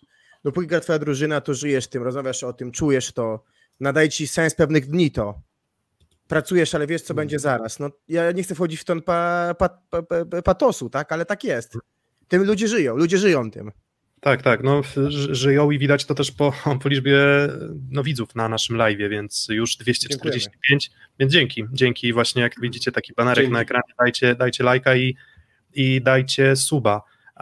No i co, i chyba odpocznijmy od tego meczu, tak, bo myślę, że moglibyśmy tutaj szukać dziury w całym non-stop. Myślę, że znaleźlibyśmy spokojnie materiał, żeby się jeszcze dalej zastanawiać nad tym, już byśmy wchodzili w kierunki naszych zawodników ulubione, tak? A na przykład to, jak blokują rywale, tak, no to moglibyśmy próbować, jakieś takie teorie szyć, ale myślę, że one już by dużo więcej nam nie powiedziały, tak? Mocna zagrywka, rozbicie Francuzów i nawet to, że nasza tam gra blok-obrona będzie odrobinę gorsza, nie będzie nam przeszkadzało, czyli my utrzymujemy swoją ofensywę, nie gramy wybitnego meczu, jeśli chodzi o blok obrona, ale z zagrywką wygrywamy. To jest moja wizja. Jak nie, no to co? No to ja nie mam monopolu na rację. My nie mamy monopolu na rację, nikt nie ma tak naprawdę. Wierzymy, że to będzie dobry mecz, ale jeżeli na przykład właśnie Polacy, w pierwszej akcji Leon się tfu rozkraczy, no to niestety może być problem i oby nie. Czy cały czas opieramy nasze typy w kontekście o jakieś argumenty. Jeżeli byśmy grali z Brazylią, to ja bym nie mówił, że my jesteśmy faworytem meczu z Francją, bo ich bym się bardzo obawiał, bo mają atut w postaci gry na wysokiej piłce i przeciwko tak grającej Brazylii na wysokiej piłce, jak widzę narodów, po prostu możesz nie mieć odpowiedzi żadnej. To, że wtedy byśmy się zmierzyli z Brazylią, mówiłbym 50-50 albo nawet lekka przewaga Brazylii. Tutaj atuty Francji moim zdaniem nie równoważą naszych atutów, więc dlatego zgodnie ze swoim sumieniem mówię, jesteśmy faworytami. Dokładnie. Klauzula sumienia, tak? Każdy ma prawo wytypować, że Francja wygra z Polską, tak? Ale... Dokładnie. Higiena umysłu została zachowana. Tak, dokładnie. Dobra, no to co? No to tyle o meczu Polska-Francja. Jeszcze mamy 3 ćwierćfinały do omówienia, już godzina 23 na liczniku, no i zobaczymy, ile to jeszcze potrwa, ale domyślam się, że oczywiście ten mecz... U nas ogień. Tak, domyśla się, jest w nas ogień i no i właśnie będziemy kontynuować, no bo co mamy robić, tak? Przechodzimy do meczu Włochy-Argentyna. Dlaczego akurat taki wybór? Dlatego, że to będzie jedna z tych drużyn, będzie naszym potencjalnym rywalem w półfinale. Półfinał. No i zaczynamy, tak? O Włochy-Argentyna. Komentarze. Kto według was będzie nowym trenerem? Nieistotne. Jeszcze nieistotne. Tak, to nie jest moment na szukanie nowego trenera, tak mi się wydaje, po prostu jesteśmy w trakcie turnieju olimpijskiego, więc... Teraz tylko Tokio, tylko igrzyska, tylko ćwierćfinał. O godzinie 2 w nocy, który jest, jaka jest tam kolejność? Pamiętacie? Rosjanie o 2 w nocy zaczynają. Rosja, Kanada. No to my nie zaczniemy od tego meczu pierwszego, tylko zaczniemy od porównania właśnie Włochów i Argentyńczyków. Argentyńczycy, którzy chyba zaszokowali wszystkich tym zwycięstwem 3-0 z USA. To nie było zwycięstwo takie bezproblemowe i łatwe, no ale 3-0 idzie w świat, tak? Sety do 23, do 23 i 21.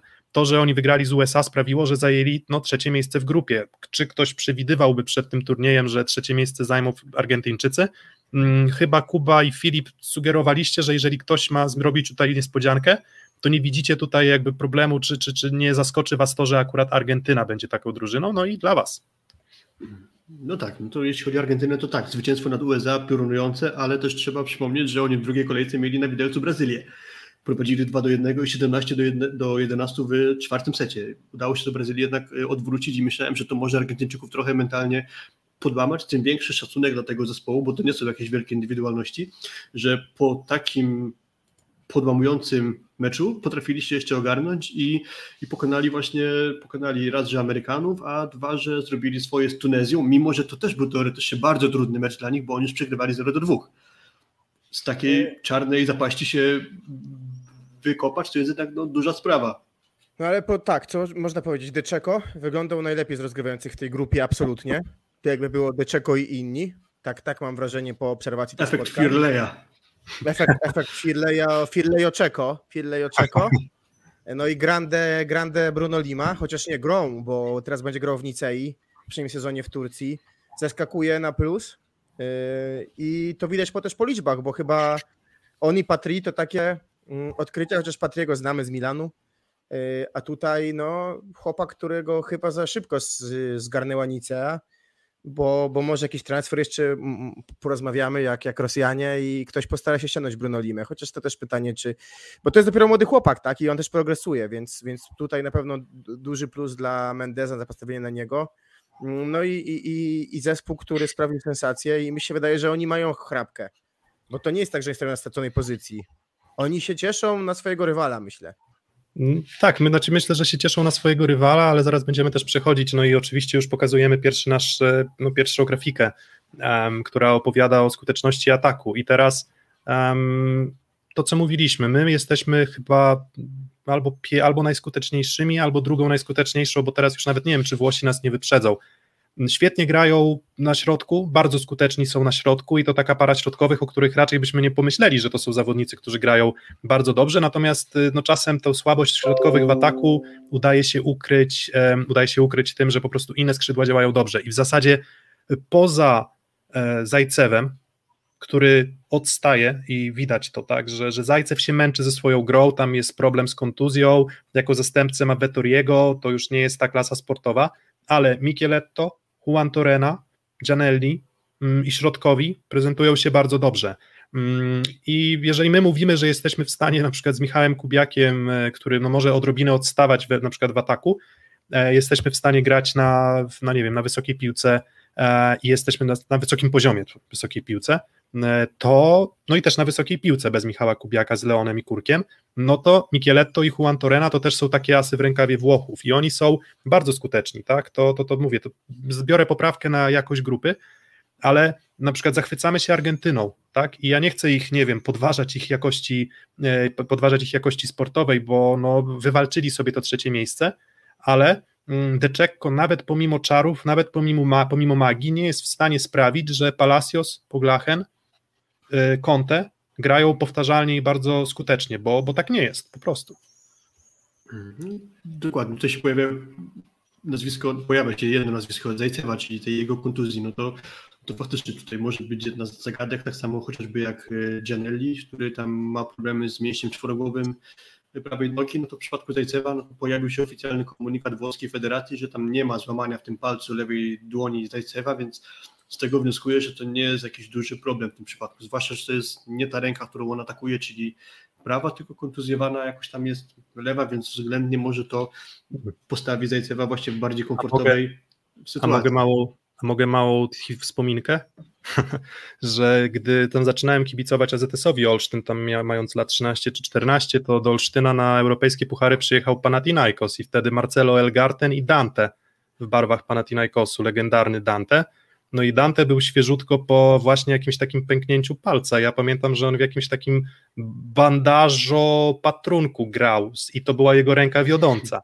Więc jeżeli da się z ręką wiodącą, no to może Zajcew zaciśnie zęby, może jakaś mała blokada, tak, i po prostu nie będzie tej lewej ręki czuł, ale to dyskomfort na pewno wyczuwa. A to jest ręka, którą on atakuje, Justyna Żółkiewska. No to jeżeli... Nie. Coś tu jest jakieś nieporozumienie. Ja czytałem o lewej ręce, a przecież Zajcew nie atakuje lewą ręką. No dobra, do sprawdzenia. Nie chcę się upierać, ale moim zdaniem chodzi o lewą rękę. Ja sobie robię smaczka na pojedynek środkowych, bo mamy tak, grande surprese, czyli Gianluca Galassiego, wyciągnięty z Monzy, naprawdę wygląda fantastycznie. Bardzo dobrze gra, tak? Anzani, który pokazał swoją klasę przy Zaksie, bo pamiętam mecz w Kędzierzynie, wspaniała dyspozycja Anzaniego, prawda, w meczu z Kędzierzynem, kontra no, Sebastian Sole, pamiętam jego pierwszy raz widziałem, 2000, to był który rok? 10 rok? Polska Liga Światowa w Ergo Arenie w Gdańsku? Tak. I on wtedy z Pablo Klerem, który zresztą w tej hali teraz gra. Tak. Sole i Kler, młoda para wtedy bardzo środkowych. No i ten loser, którego wszyscy się czają, wygląda też rewelacyjnie, więc bardzo ciekawy jestem tego pojedynku. Widać, że liczby środkowych włoskich są lepsze. Natomiast myślę, że Argentyna zwietrzyła swoją szansę. To nie jest Brazylia sprzed 4 lat, którym się mierzą. To jest zespół, który moim zdaniem do łyknięcia przez Argentynę, bo to jest zespół nakręcony, zespół zweryfikowany w batalii. Zobaczmy na te liczby właśnie, bo pewnie powiesz o tym, że też mamy zbliżone zespoły w tym aspekcie defensywnym. Tak, no właśnie tak. No, o Argentynie zresztą też, jeżeli mielibyśmy wskazywać te kilka atutów, no to mówimy o De Cecco, no, który oczywiście prowadzi grę w sposób doskonały, tak, i wydaje mi się, że wyciska maksa. W sensie, że to, że Argentyna gra tak dobrze, no to jest przede wszystkim De Cecco, no i właśnie tutaj wspominany Danani, który trochę jak Zatorski, Toniutti spajają tę drużynę, taki kręgosłup tej drużyny tworzą, ale jeśli chodzi na przykład o skuteczność defensywę, tak, czyli właśnie skuteczność rywali, no to te liczby są dość porównywalne, tak, czyli Włosi są może odrobinkę lepsi, ale tylko odrobinę lepsi.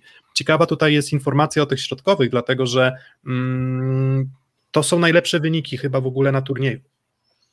Czyli Włosi i Argentyńczycy, no najtrudniej się atakuje środkiem przez właśnie Włochów i Argentyńczyków. To było widać w naszym meczu. Tak, co było widać w naszym meczu, że wtedy na przykład tego środka dużo nie było. Tak samo Argentyna USA, bardzo się męczył i Smith, i Holt, i Stoll, bardzo się męczyli. Tak, więc Krer i Loser to też jest zawodnik, który no wydaje mi się, że on też udowadnia, że już trochę jest za duży jest na francuską ligę.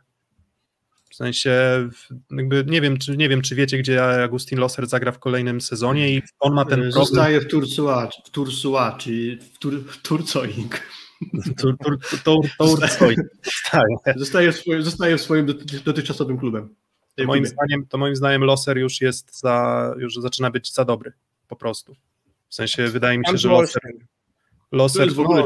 no, Averil jest, tak, ale myślę, że jeszcze w tym sezonie Averil grał na poziomie Losera, ale myślę, że za 2-3 sezony no to już może być gorzej. Przynajmniej no zobaczymy. No, to jest zobaczymy. W ogóle ciekawa sprawa, jeśli chodzi o kadrę Francji, no bo tak, mówimy o tym Loserze z Ligi Francuskiej, dalej prawe skrzydło, Lima idzie do Ligi Francuskiej, do wspomnianej Nicei, Ezequiel Palacios, tak samo Liga Francuska Montpellier, Christian Poglachen idzie do Ligi Francuskiej. Dalej mamy De Cecco, wiadomo, Perugia, Sole Perugia, Danani w Berlinie, no ale jednak 4 gości z tej wyjściowej, powiedzmy, 7 Argentyny będzie grało w lidze francuskiej. To jest moim zdaniem tym większy jakby szacunek dla pracy chociażby Marcelo Mendeza, że jednak potrafi zrobić ćwierć finał z taką ekipą, no bo wyobraźmy sobie, że 4 podstawowych reprezentantów Polski gra w lidze francuskiej, no jednak to robi wrażenie. No tak, no ale właśnie to więc spotykają się dwa elementy, no skuteczniejsi, środkowi i skuteczniejsze przede wszystkim przyjmujący, którzy mają większą wagę, no bo ze środkowymi nie zawsze jesteś w stanie zagrać, no z przyjmującymi no to praktycznie zawsze są opcją w ofensywie w zdecydowanej większości przypadków, więc no patrząc na te liczby, patrząc na defensywę podobną, ale odrobinę na Włochów, patrząc na skuteczność no jednak dla Włochów dość mocno, bo też oczywiście no, grali z Japonią, grali z Wenezuelą, więc może sobie też odrobinę poprawili statystyki w tych meczach, ale Włosi moim zdaniem rosną, w sensie my tak troszeczkę bagatelizujemy to zwycięstwo 3-0, ale wydaje mi się, że Włosi faktycznie też rosną z formą, tak? I oczywiście, no to jakbyśmy, nie wiem, dalej pokażemy, nie wiem, blok, dajmy na to, tak, blok, no to znowu, więc lepiej na bloku Włosi, lepsi środkowi włoscy na bloku, pomimo właśnie tych moich zachwytów nad Loserem, więc znowu wygląda na to, że Włosi, no mówię, statystycznie, biorąc poprawkę na to, są lepsi i no właśnie dla mnie ta siła skrzydeł jest ich bardzo dużym atutem, no bo nawet jakby Argentyna siadła zagrywką, no to i tak Micheletto, Juan Torena, no Zajcew to może nie, no ale jeden z przyjmujących będzie w pierwszej linii zawsze i on będzie dobrą opcją na to, żeby te piłki kończyć, więc tutaj widzę bardzo duży atut, no a nie widzę aż takiej jakości, jeżeli chodzi o Kontę, czy kogokolwiek, czy Palaciosa, czy Poglachena, czy Mendeza. Tutaj znakomicie trzeba podkreślić, wygląda Simone Anzani, który jest w ścisłej czołówce, naprawdę ścisłej czołówce, jeśli chodzi o zawodników pod kątem bloków i wybloków, także tu jest ta duża siła właśnie, jak popatrzymy na statystyki środkowych, no to blisko 1 punktowy wyblok na set, jakieś 0,3 punktowego bloku Nossedy więcej po stronie Włochów, no i to jest w dużej mierze robota właśnie Simone Anzaniego.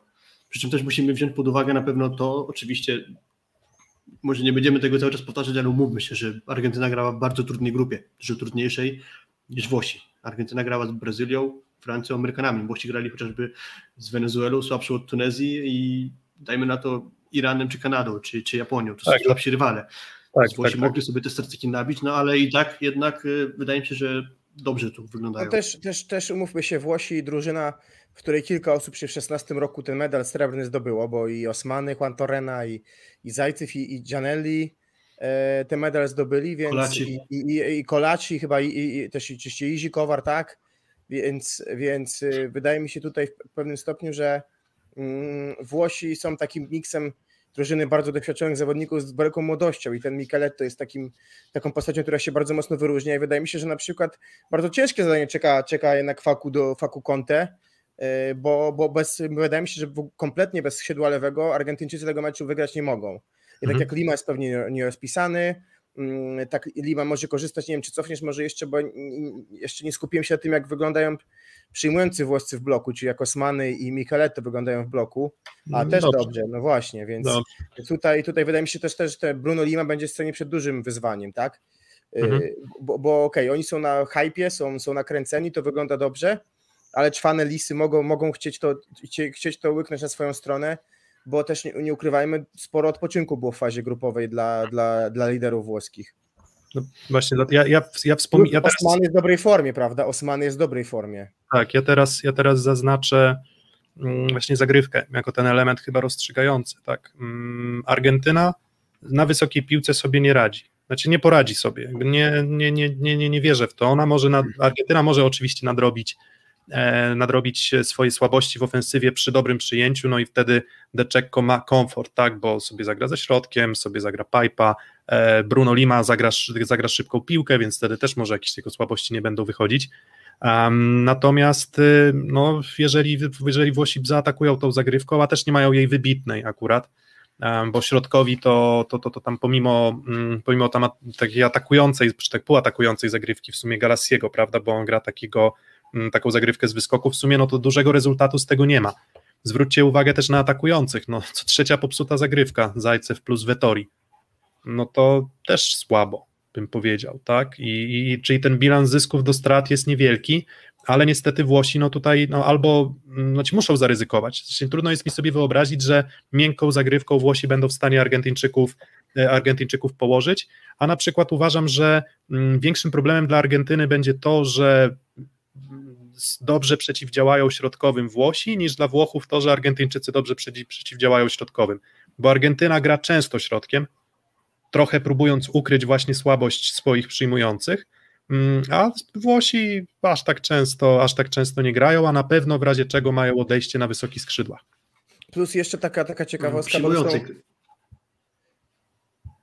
kapitalne igrzyska dla Włochów, bo wczoraj Marcelo Jacobs, przecież pierwszy sprinter w Europie, który wygrywa, złoty medal, piękna historia też skoków z wyż, dużo medali z pływalni przyniesione przez m.in. Palmieriego, także to też tak pół żartem, pół serio, ale myślę, że to są świetne igrzyska dla Włochów, które są absolutnie sensacją na plus, już chyba 20 kilka medali, no to kraj podobny do nas, zobaczmy gdzie oni, gdzie my, ja z lat mieszkania we Włoszech pamiętam też to, jak na mnie fantastyczne wrażenie zawsze robiło Foro Italico i ten kompleks dla Włochów, otwarty basen, bieżnia, to inny świat trochę, jeżeli chodzi o korty, gdzie zresztą często Divi Boniek przecież przebywa, więc zupełnie inna kultura sportowa i myślę, że tutaj na pewno po igrzyskach dla nas materiał do tego, żeby starać się mniej więcej ich naśladować w kontekście akurat przygotowania do imprezy. Natomiast tak wracając do tego, akurat jeżeli chodzi o szkolenie młodzieży w siatkówce i o myśli, jeżeli chodzi o ligę, to oni powinni się na nas wzorować, no bo wydaje się, że jednak ta ilość obcokrajowców im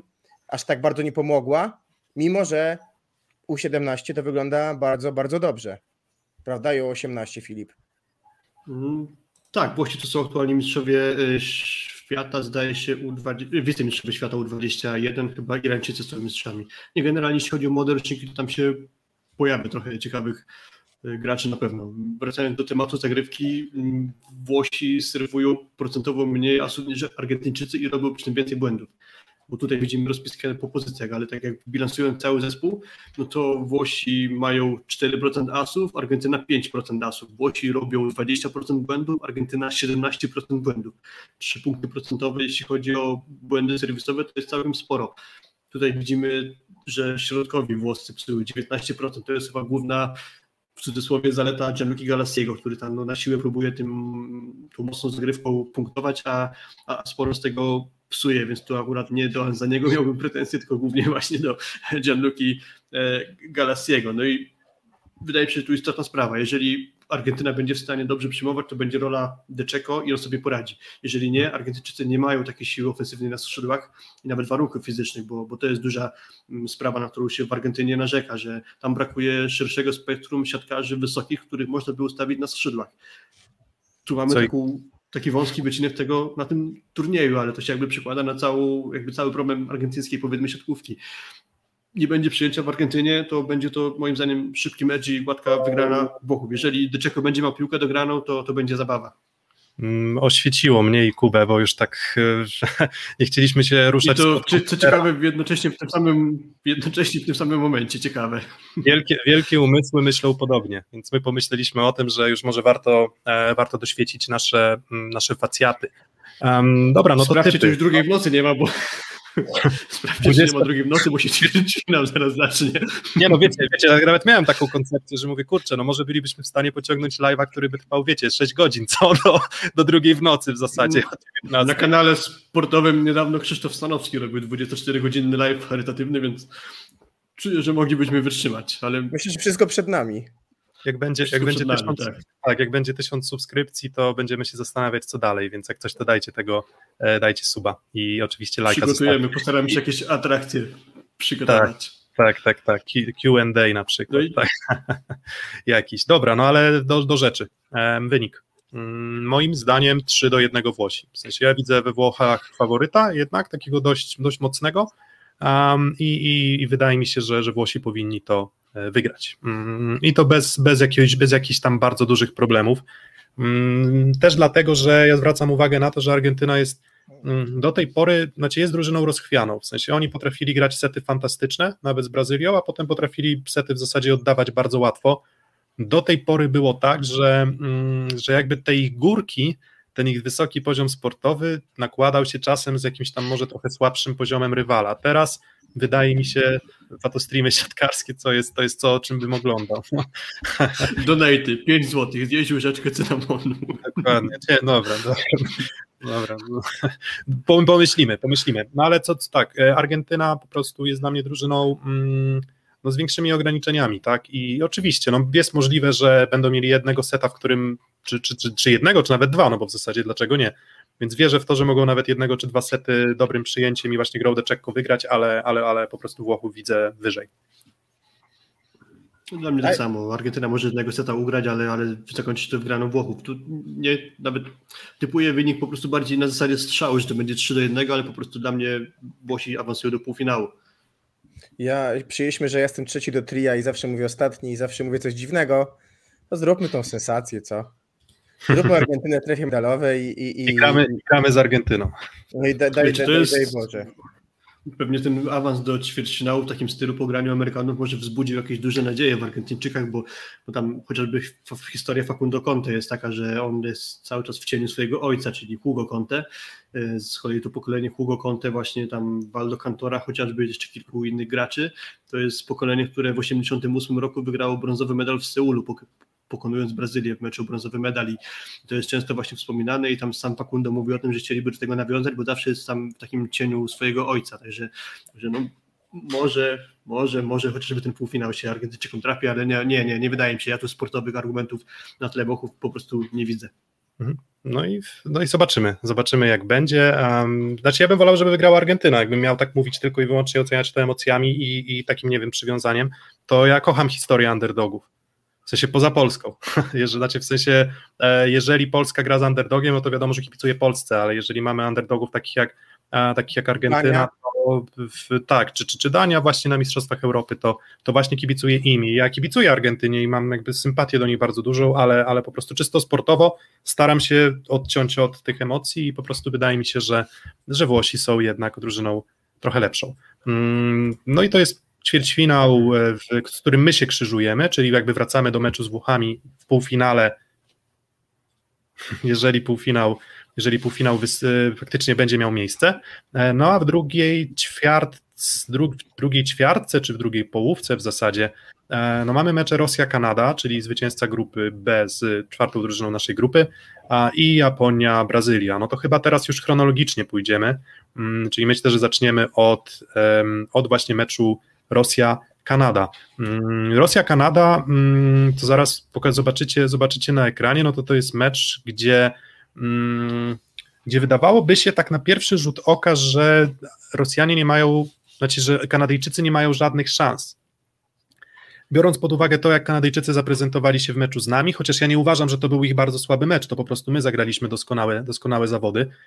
Biorąc pod uwagę to, że no Rosjanie zamordowali blokiem w fazie grupowej kilku rywali z najwyższej półki, to wydaje się, że Rosjanie grają fantastyczną i taką siatkówkę, która nie ma żadnych problemów, ale jak się zastanowimy i spojrzymy nawet na te liczby, które widzimy tutaj, skąd są te statystyki? Statystyki są ze strony Tokio, czyli mamy, no tam przygotowałem sobie taką bazę, gdzie sprawdziłem, mam wszystkie występy wszystkich zawodników na bazie tych statystyk, no i tam są właśnie efektywność ataku, jest liczba wykonanych ataków i tak dalej, więc w fazie grupowej, poza Michajłowem, który tutaj widać, że atakuje skutecznie od Sharona Vernona Evansa, to ani Kliuka z Wołkowem, ani Jakowlew z Wolwiczem nie prezentują się jakoś wyśmienicie w ofensywie, tak? No i ja uważam, że defensywa jest może nawet czasem ważniejsza.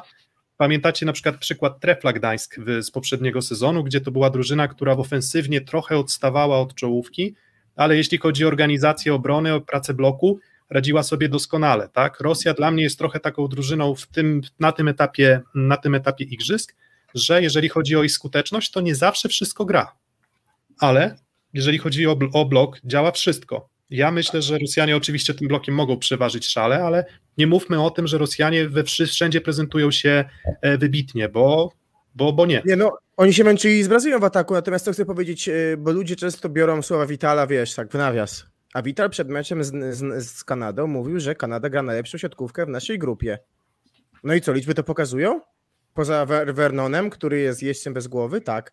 Zgadzacie się? No chyba tak? Nie, no Włosi są, wiesz, statystycznie okay, nawet w ataku lepsi, tak, więc tam miałeś skuteczniejszych przyjmujących i skuteczniejszych środkowych, tak, i atakujący troszeczkę lepszy, tak, Zajcew, więc może nie, ale z tego trzeciego szeregu, no to zajęli czwarte miejsce w grupie, ale no pewnie chyba, no wydaje mi się, że byli jednak lepsi od Iranu i Japonii, tak?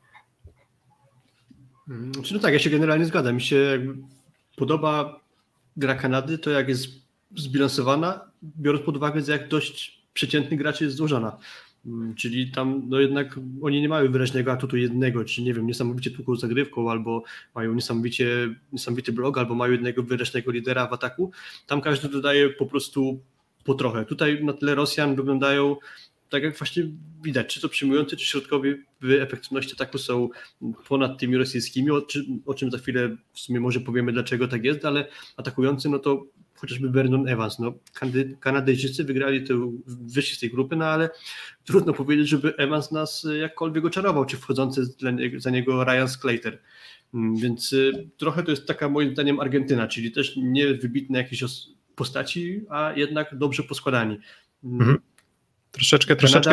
Trochę z innymi atutami niż Argentyna, na pewno mniej szalona ta siatkówka, ale cały czas siatkówka no, poukładana, tak? I trochę obraz zamazuje pewnie nasz mecz, prawda? Bo tak, ale pamiętajmy z kolei o początku turnieju, czyli ich meczem, gdzie prowadzili 2-0 już i dopiero po tej breaku Włosi wygrali.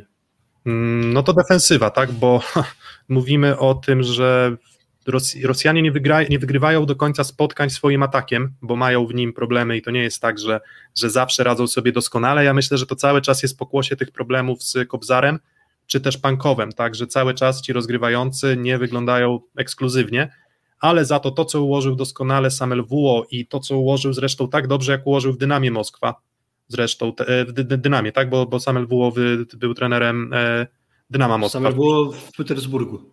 Sorry, w Zenicie, tak, w Zenicie. A mistrzostwo zdobył w Kuzbasie Kemerowo.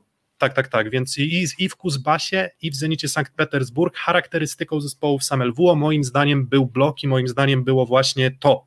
Nawet jak Kuzbas grał z Zaksą w tym półfinale, w ćwierćfinale wtedy pamiętnym, tak, bo to chyba był ćwierćfinał, co wygrali 3-2 na wyjeździe, to wtedy Kuzbas też nie był wybitny w ofensywie, ale był bardzo dobry, jeśli chodzi o organizację na bloku i Rosjanie są najlepszą drużyną, jeśli chodzi właśnie o tę całość defensywy, czyli przeszkadzają blokiem, są w stanie to potem odpowiednio obronić, tak? I w zasadzie poza środkowymi to i Jakowlew, i Wolwicz bardzo też dynamicznie i szybko przesuwają się do skrzydłowych. I gdybym miał wskazywać właśnie na to, co sprawi, że Kanada sobie nie da rady, to bym powiedział, że no, na przykład Sharona Vernona Evansa zamordują blokiem. W sensie ja nie jestem w stanie uwierzyć, że Sharon Vernon Evans poradzi sobie z blokiem rosyjskim, chociaż pewnie jak ja teraz rzucam taką tezą, to przekonamy się o 2:00 w nocy, że faktycznie on będzie grał fantastyczne zawody, ale patrząc na to, no to Rosjanie i Brazylię powstrzymali, i powstrzymali Stany. No z Francją no może nie, bo troszeczkę może napięcie było już mniejsze, bo wiedzieli, że mają mecz z Tunezją, więc może im aż tak bardzo nie zależało, ale defensywnie blok rosyjski wygląda fantastycznie. Mówcie. Dokładnie, też tutaj trzeba by pewnie powiedzieć o tym, że chociażby czy to będzie Vernon Evans, czy ktokolwiek inny, no to jednak zmierzy się z blokiem, który jest statystycznie po prostu najlepszy na tym turnieju. 9-2 bloku plus bloku na set. To czyni Rosjan zdecydowanym liderem pod tym kątem. No i też popatrzmy, z kim mieli się mierzyć przyjmujący Kanady, którzy trzymają ofensywę tego zespołu. Takie jest moje zdanie, bo tam atakujący nie jest liderem ofensywnym, tylko właśnie przyjmujący. Grając w naszej grupie, grali z Japonią, gdzie blokował ich Sekita chociażby, czy Marów, który jest uważany za słabego blokującego, więc mieli względnie dobre... No już z nami mieli ciężary straszne, prawda? Czy Mar, czy Perin. Ale z nami mieli ciężary już ogromne i zostali przed nas zwalcowani, można powiedzieć. Także tu będą na pewno dużo cięższe mecze dla nich, czy tam po prostu te pojedyncze boje po tym, jak dostaną piłkę od Taylora Sandersa właśnie naprzeciwko bloku rosyjskiego, gdzie nie będzie Sekita czy Marów, tylko będzie czy to Paweł Pankow, czy Igor Kobzar, którzy są moim zdaniem po prostu lepszymi blokującymi.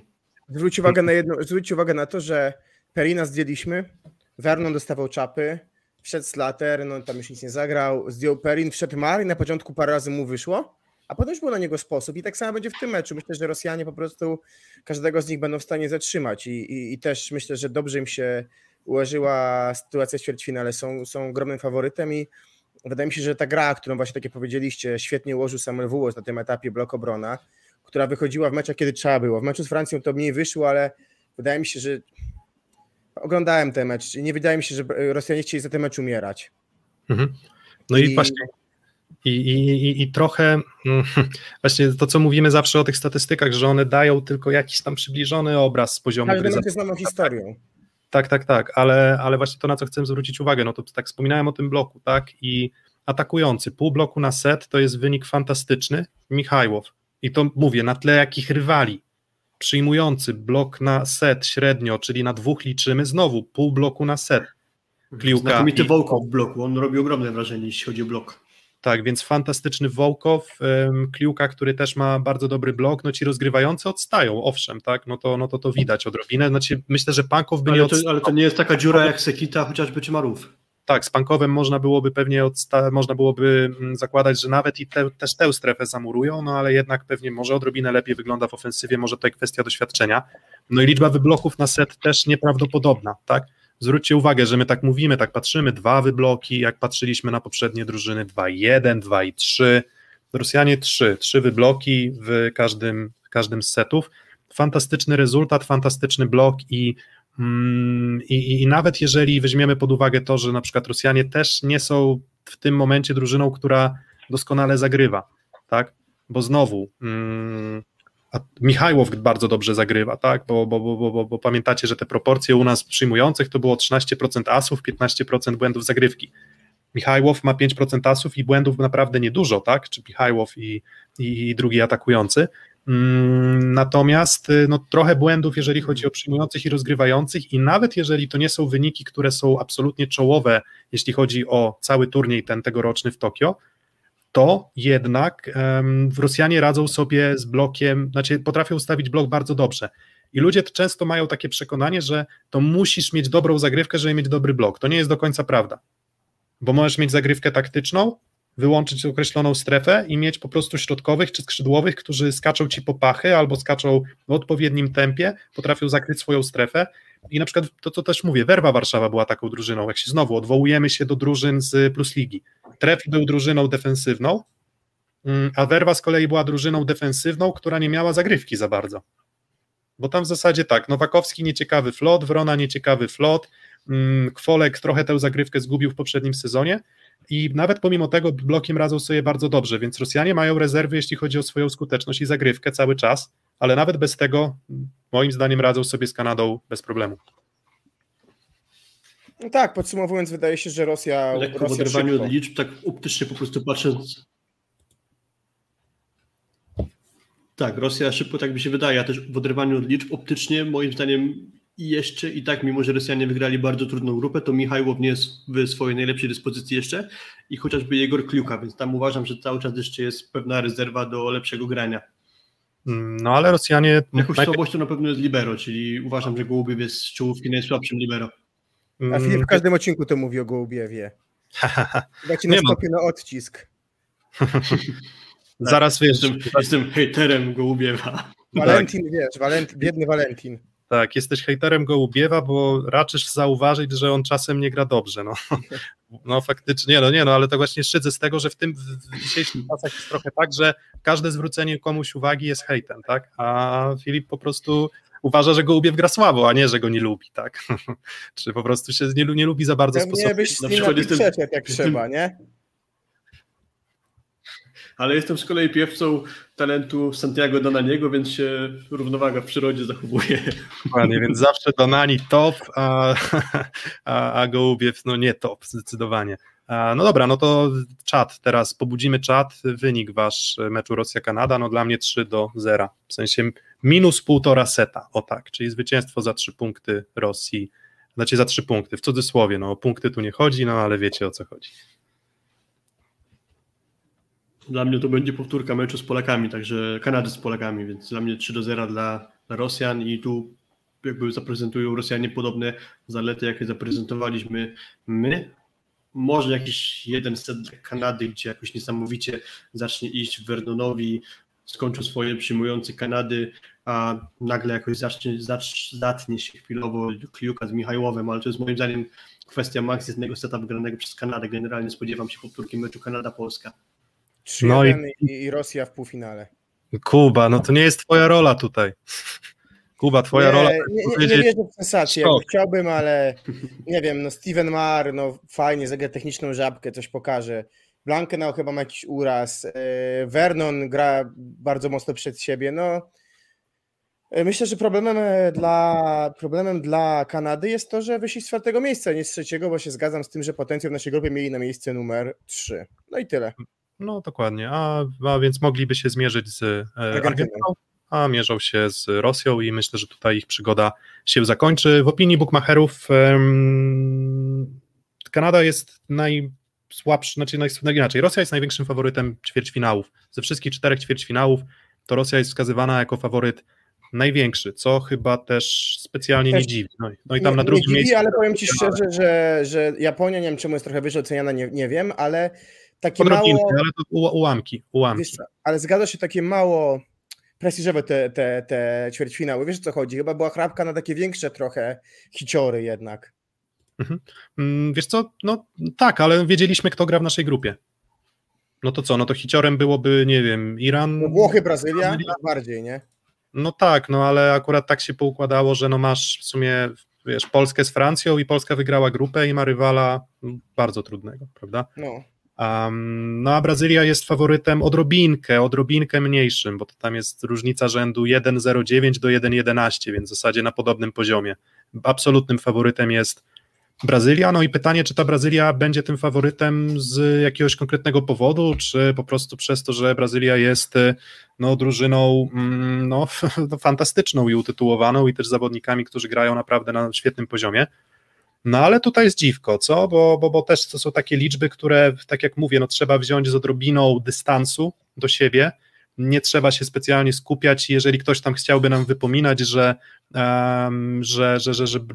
tutaj te statystyki porównujemy pomiędzy grupami, to tak, oczywiście zdajemy sobie z tego sprawę, ale to nie jest to dla was zaskakujące, na przykład, że Nishida jest, no nie wiem, chyba najlepszym atakującym w tym momencie, znaczy to, że Nishida gra bardzo dobrze, nie musi być zaskoczeniem, ale czy nie jest zaskoczeniem takie bezpośrednie zestawienie, że patrzysz na Wallace'ego, ale gra tragiczny turniej z Alanem, którzy grają źle i nagle patrzysz, to jest szokująca różnica, tak? Ale zobacz, przepraszam, bo mamy taką obserwację, bo też do Polaków chcę nawiązać, przepraszam, że świetnie grał w VNL-u Bieniek, teraz chyba troszeczkę słabiej. Ja nie mówię, że gra słabo Bieniu i oby jutro wyszedł super, ale jest to chyba trochę poziom niżej, a zobacz jak spadł Wallace, że on na Lidze Narodów był świrem, przepraszam, grał niesamowicie. Sportowym świrem był. Tak, niesamowicie grał. A teraz? Trochę 12. Wiesz, a teraz już nie jest świrem, bo wygląda jakby, nie wiem, dostał jakieś leki, które go wyhamowały. Nie, no taki głupi żart oczywiście, nie śmiejemy się z chorób psychicznych, ale tak, no fantastycznie grał Wallace i on przecież nas ośmieszał.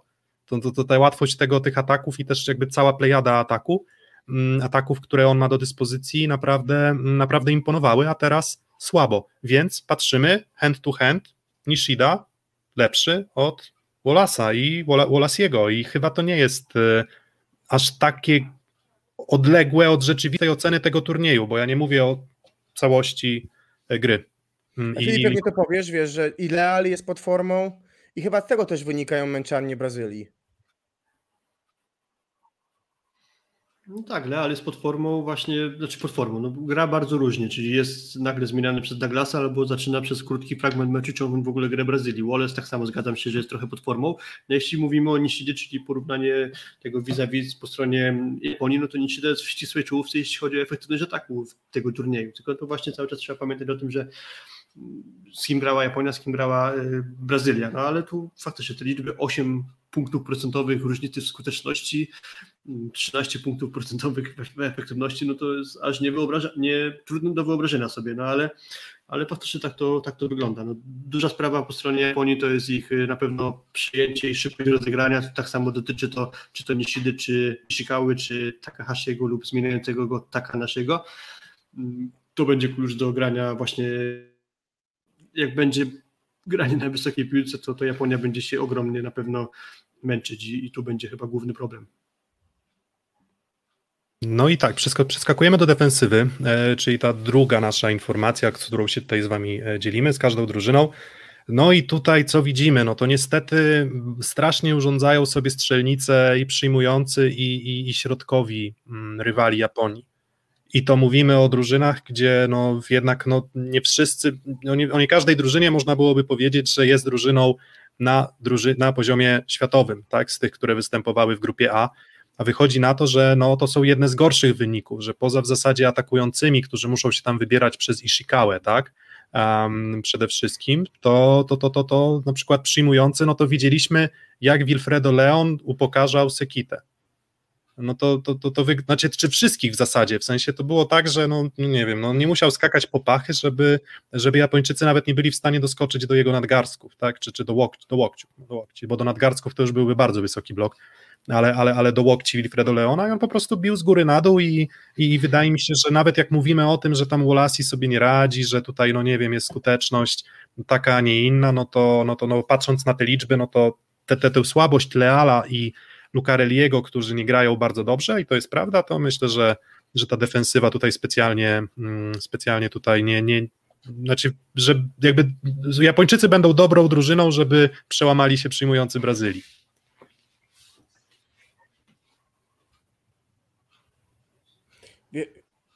Ja mam takie przekonanie o tym, że jest takie przekonanie w mojej głowie, że Brazylia dziś ma to wsparcie siatkarskich bogów, bo każde losowanie ich czy rywal ich na poziomie ćwierćfinału jest bardzo dla nich wygodny. To była 2004 rok Polska, dobrze pamiętam, w 16 Argentyna, muszę przypomnieć sobie, kto był w 12, nie pamiętam, kto był w 12, ktoś, chyba wtedy jeszcze Francja, Więc generalnie ci rywale są wygodni i chyba też jest najwygodniejszy z naszej grupy w tej chwili dla nich rywal, więc może się udać awansować do Brazylii, do czwórki będącej Brazylii jak na swój potencjał w bardzo przeciętnej formie. Pytanie, czy to ta czwórka da coś więcej, bo pewnie już wszyscy ostrzymy zęby znowu na Rosję, Brazylia, bo może tak być. Możemy tak, znowu spotkać się dwoma spotkaniami w tej samej grupie, może tak być i to jest zawsze dla mnie ciekawe, jak te spotkania mogą być różne między sobą. Tak, no Rosja zamordowała Brazylię i to był, a my z kolei można powiedzieć, że upraszczając zamordowaliśmy Włochów, tylko że Włosi grali wtedy ze Spertolim i może jeszcze nie byli na takim poziomie jak teraz. Ale jeszcze wracając do tego meczu Japonia-Brazylia, to co mówię, Japończycy są defensywnie i na bloku po prostu są nijacy, tak? To patrząc na blok, tak? Czyli przechodząc już z tej powiedzmy efektywności, skuteczności ataku rywali, to co widzimy, to atakujący i przyjmujący, to jeszcze jak cię mogę. To też jest zaskakujące, że masz na przykład Leaua i Lucarelliego i Wallace'ego, którzy też wydawałoby się, że na Lidze Narodów na bloku pracowali doskonale, ale tutaj też wypadają tak sobie, tak? Ale na przykład środkowi, to jest w ogóle bardzo duży problem Japończyków, tak mi się wydaje, bo widzieliśmy przed chwilą, jak łatwo sobie atakują środkowi przeciwko Japończykom, czyli środkowi rywali Japończyków, a tutaj widzimy, że jakby patrząc na całokształt również bloku, to 0,4 bloku na set średnio na środkowego, to jest taki wynik, bym powiedział, patrząc z historii plus ligi, to taki Di Materio Mienko, a nie Piotr Nowakowski, tak? Czyli raczej średnio niż dobrze. I to widać, tak? Widać, że środkowi nie dają sobie rady. Rozgrywający Bruno, dobra forma, tak mi się wydaje Bruno, jeśli chodzi o na pewno element bloku. Widać to w liczbach, ale wydaje mi się, że też widać to było na przykład z Francuzami, gdzie kilka razy efektownie przytrzymał Chingapeta czy Clevenot. Jako całokształt, jednak zdecydowana przewaga tutaj bloku brazylijskiego i to chyba powinno wystarczyć, tak? Czyli to, że po prostu Japończycy są niscy, Leao i Lucarelli sobie urządzą, jak to ktoś pięknie napisał, Copacabanę. Tak mi się wydaje po prostu, że Brazylijczycy nie imponują, ale i tak są za mocni na Japonię. Fajny trening dla Nishidy, tak? Przed tym, co go czeka. We Włoszech, tak. A jeśli chodzi o ten właśnie element jeszcze bloku, obrony generalnie, to Brazylijczycy są na trzecim miejscu, jeśli chodzi o bloki i wybloki na set. Z kolei Japonia jest przedostatnia i to tam znacząco odstaje od tych czołowych drużyn.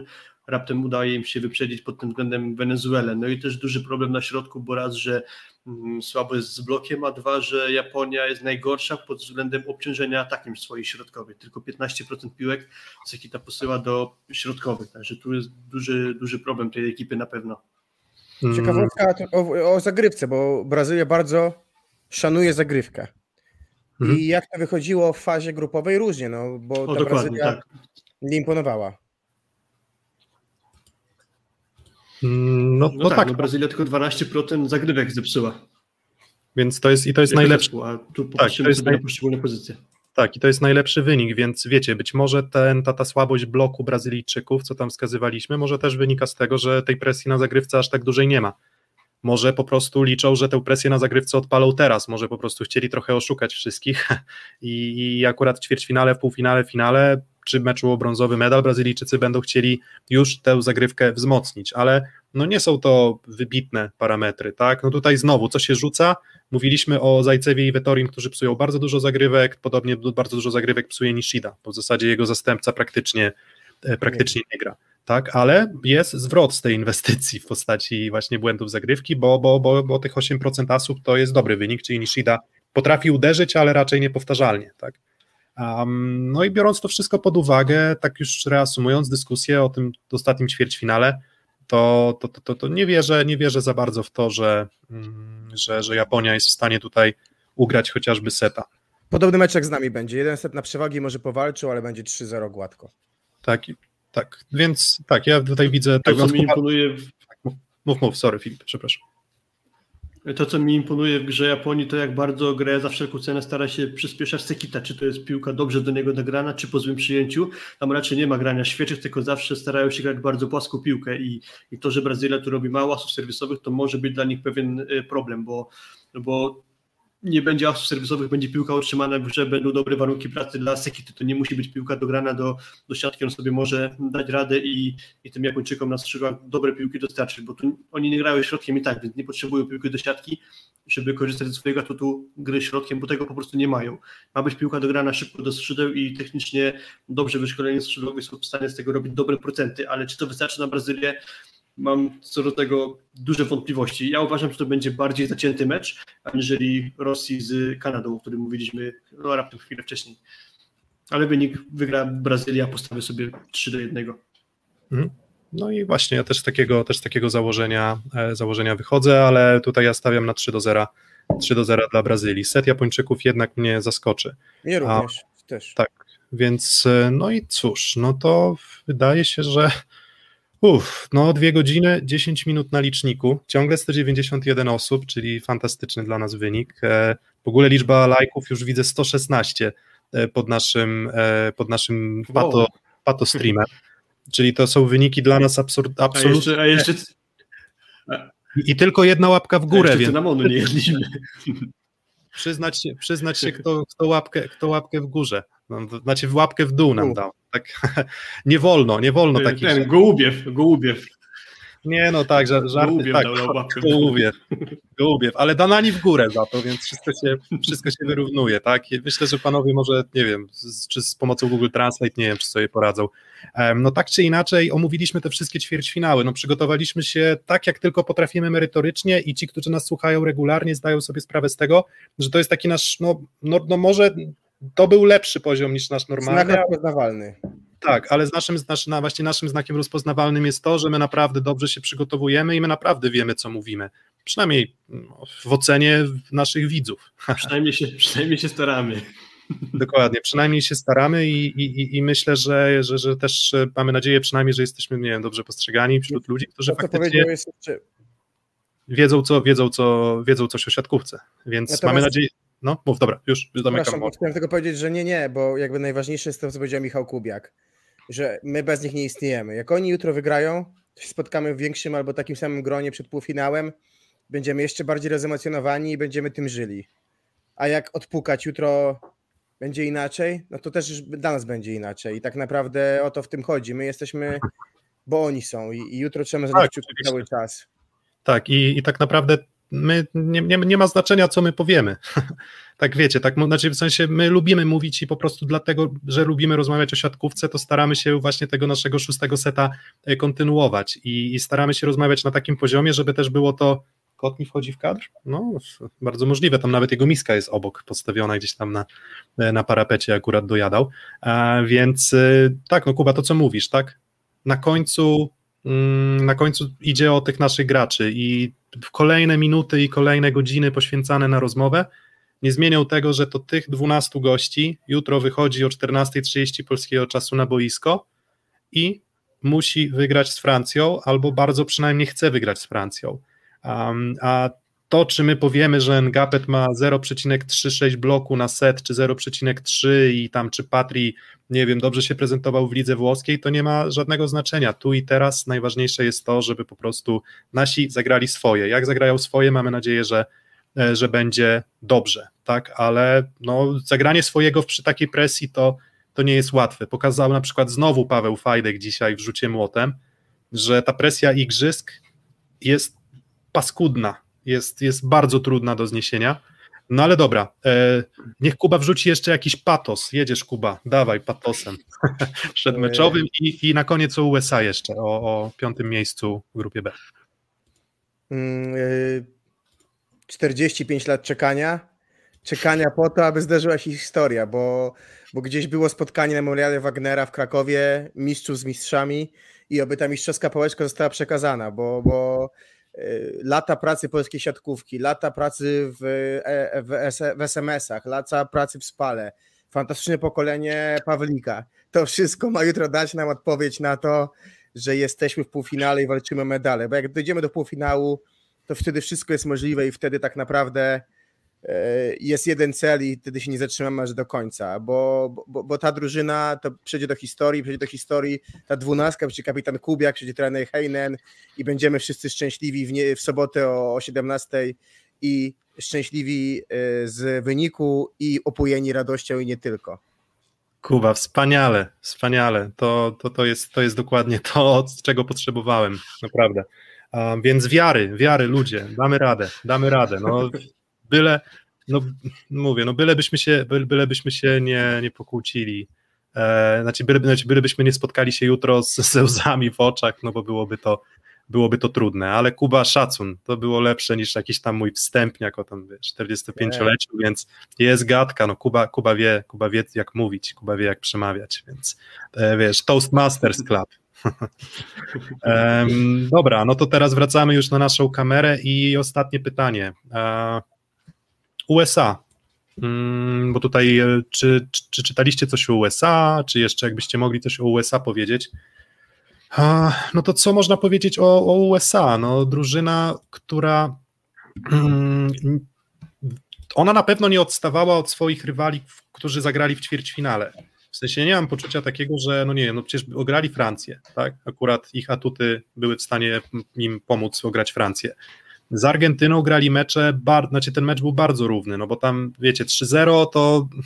3-0 jest nierówne 3-0, tak? Możesz zagrać 3 sety do 23 albo na przewagi i co? I to był co nierównym? To był mecz, nierówny i potem przywiązujemy zbyt dużą uwagę, czasem mam wrażenie tylko i wyłącznie do tego finalnego rezultatu, że to faktycznie jest 3-0, a moim zdaniem USA miało może sporo pecha, pech w przygotowaniach, bo kontuzje, pech tutaj boiskowy, bo mieli kilka spotkań może czy setów na widelcu, które przegrywali. I wydaje mi się, że po pierwsze Amerykanie płakali też dlatego, że ja myślę, że to może być ich ostatnia szansa na medal w najbliższym czasie, bo jeżeli odetniemy Andersona, jeżeli odetniemy Smitha, jeżeli odetniemy Holta, to jeżeli odetniemy, czy Sandera, Sander jeszcze jest dość młody, więc on jeszcze cały czas może grać, ale już same te trzy postaci powodują, że z Kylem Ensingiem i Benjaminem Paczem będą próbowali atakować, to mam obawy lekkie. Więc duże nagromadzenie pecha, duży pech w tych bezpośrednich starciach, w tych meczach. No i ja nie wiem, czy oni zasłużenie odpadli, bo paradoksalnie, jak tak przeglądałem te liczby, które dzisiaj pokazywałem, to byli skuteczniejsi od Francji i Argentyny, byli lepsi, jeżeli chodzi właśnie o to...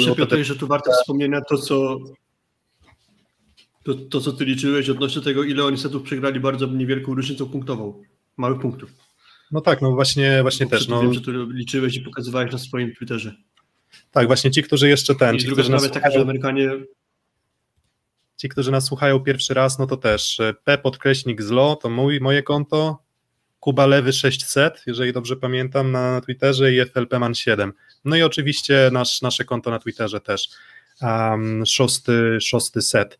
Ja tam faktycznie pisałem, i wyglądało to tak, że reprezentacja USA przegrała 10 setów na tych igrzyskach i 7 przegrali różnicą 2 punktów. 3 z Rosją, ważny mecz, 2 z Argentyną, ważny mecz, 1 z Brazylią, ważny mecz, 1 z Tunezją.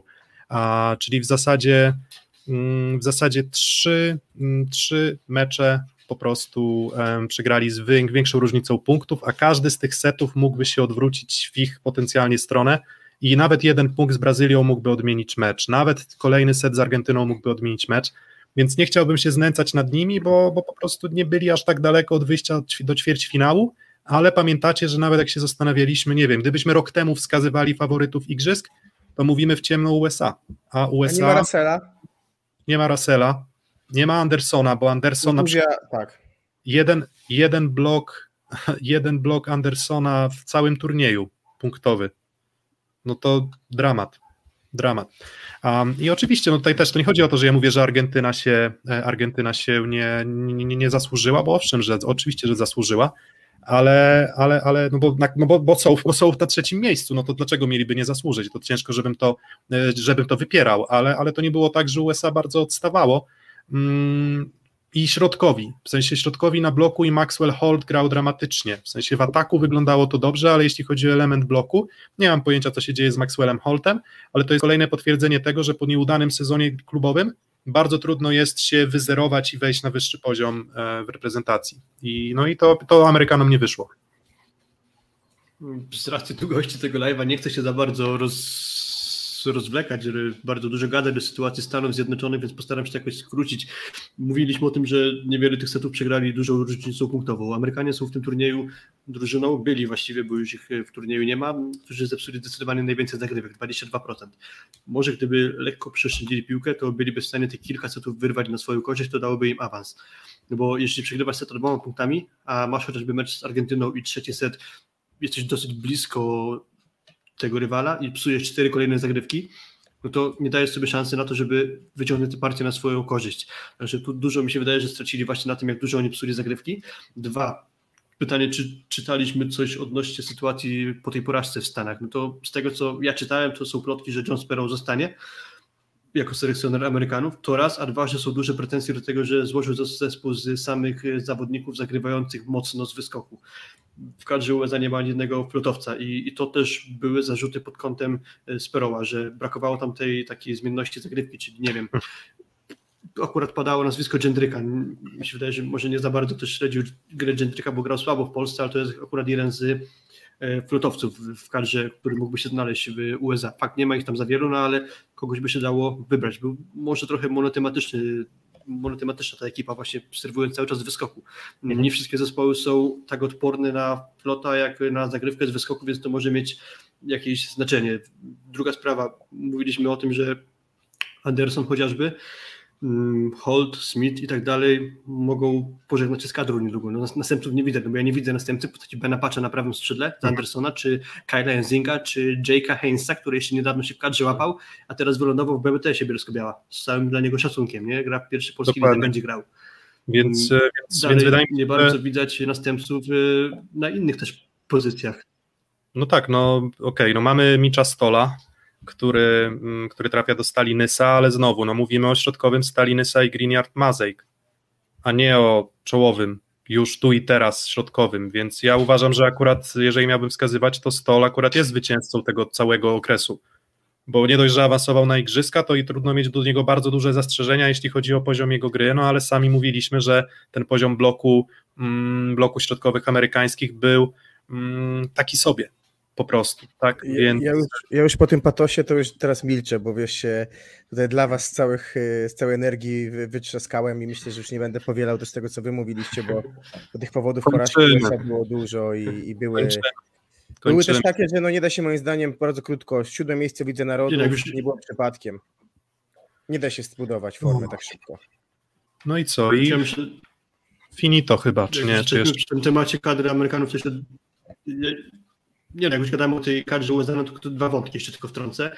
Jeden z wątków jest taki, że dużo graczy miało problem w sezonie klubowym. Właśnie kontuzja Maxa Holta chociażby, stracony sezon Matta Andersona, który nie grał właściwie w Chinach w sezonie klubowym. Dalej chociażby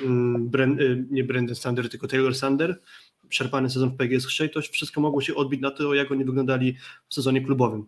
Myślę, że mogli trochę stracić na tym, że rok zostały igrzyska przeniesione, bo właśnie ta sytuacja z tymi kontuzjami by trochę była lepsza, ale z drugiej strony nie mogliby liczyć na Taylora Sandera, który miał ten sezon przed PGS Crow stracony i na kadrę by się nie załapał. Byłby Russell, nie byłoby Taylora Sandera.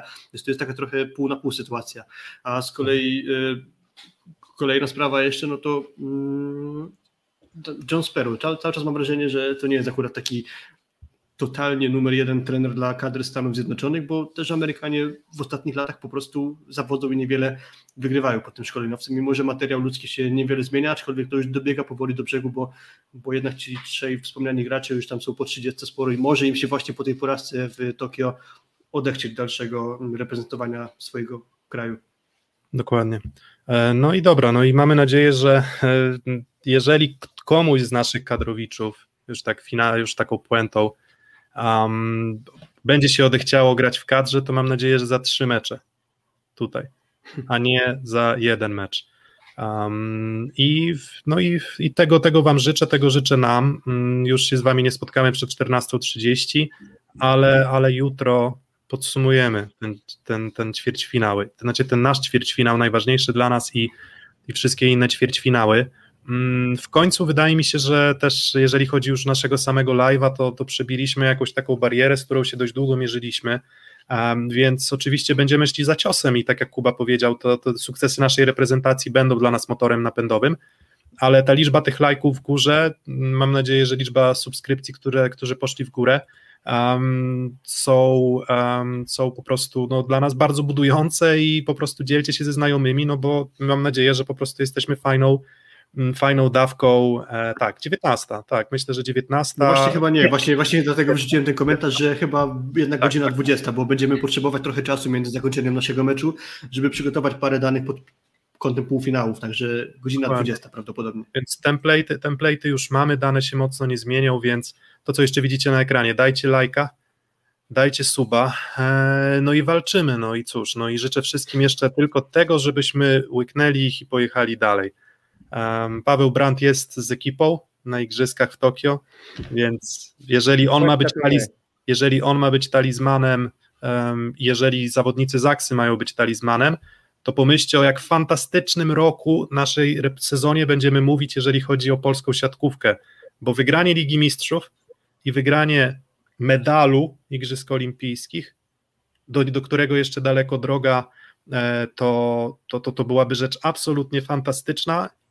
I wyśpijcie się, a może nie, a może oglądajcie siatkówkę, bo macie do wyboru, do koloru jeszcze teraz spotkań. I widzimy się po meczu jutrzejszym, oby w dobrych nastrojach. Cytując klasyka, Polska górą. Polska górą. Dajcie lajka, dajcie suba, jeżeli już daliście i fantastycznie się, że byliście z nami i my się tak przygotowujemy, to jesteśmy my, to nie jest tak, że my udajemy teraz, nie wiem, że nagle się przygotowujemy inaczej, bo to samo nagrywaliśmy o playoffach, to samo nagrywaliśmy o Zaksie, która grała z Zenitem, to samo, co nagrywaliśmy o Zaksie z Trentino, więc my jesteśmy cały czas siatkówką, żyjemy nią i próbujemy ją rozgryźć, próbujemy zrozumieć ją jeszcze lepiej, i wy przy okazji możecie nam pomóc też to rozgryzać albo rozgryzać ją z nami. Dobra, dzięki, oddychamy i spokojnie, będzie dobrze, trzymajcie się. Słyszymy się jutro. Do zobaczenia, cześć.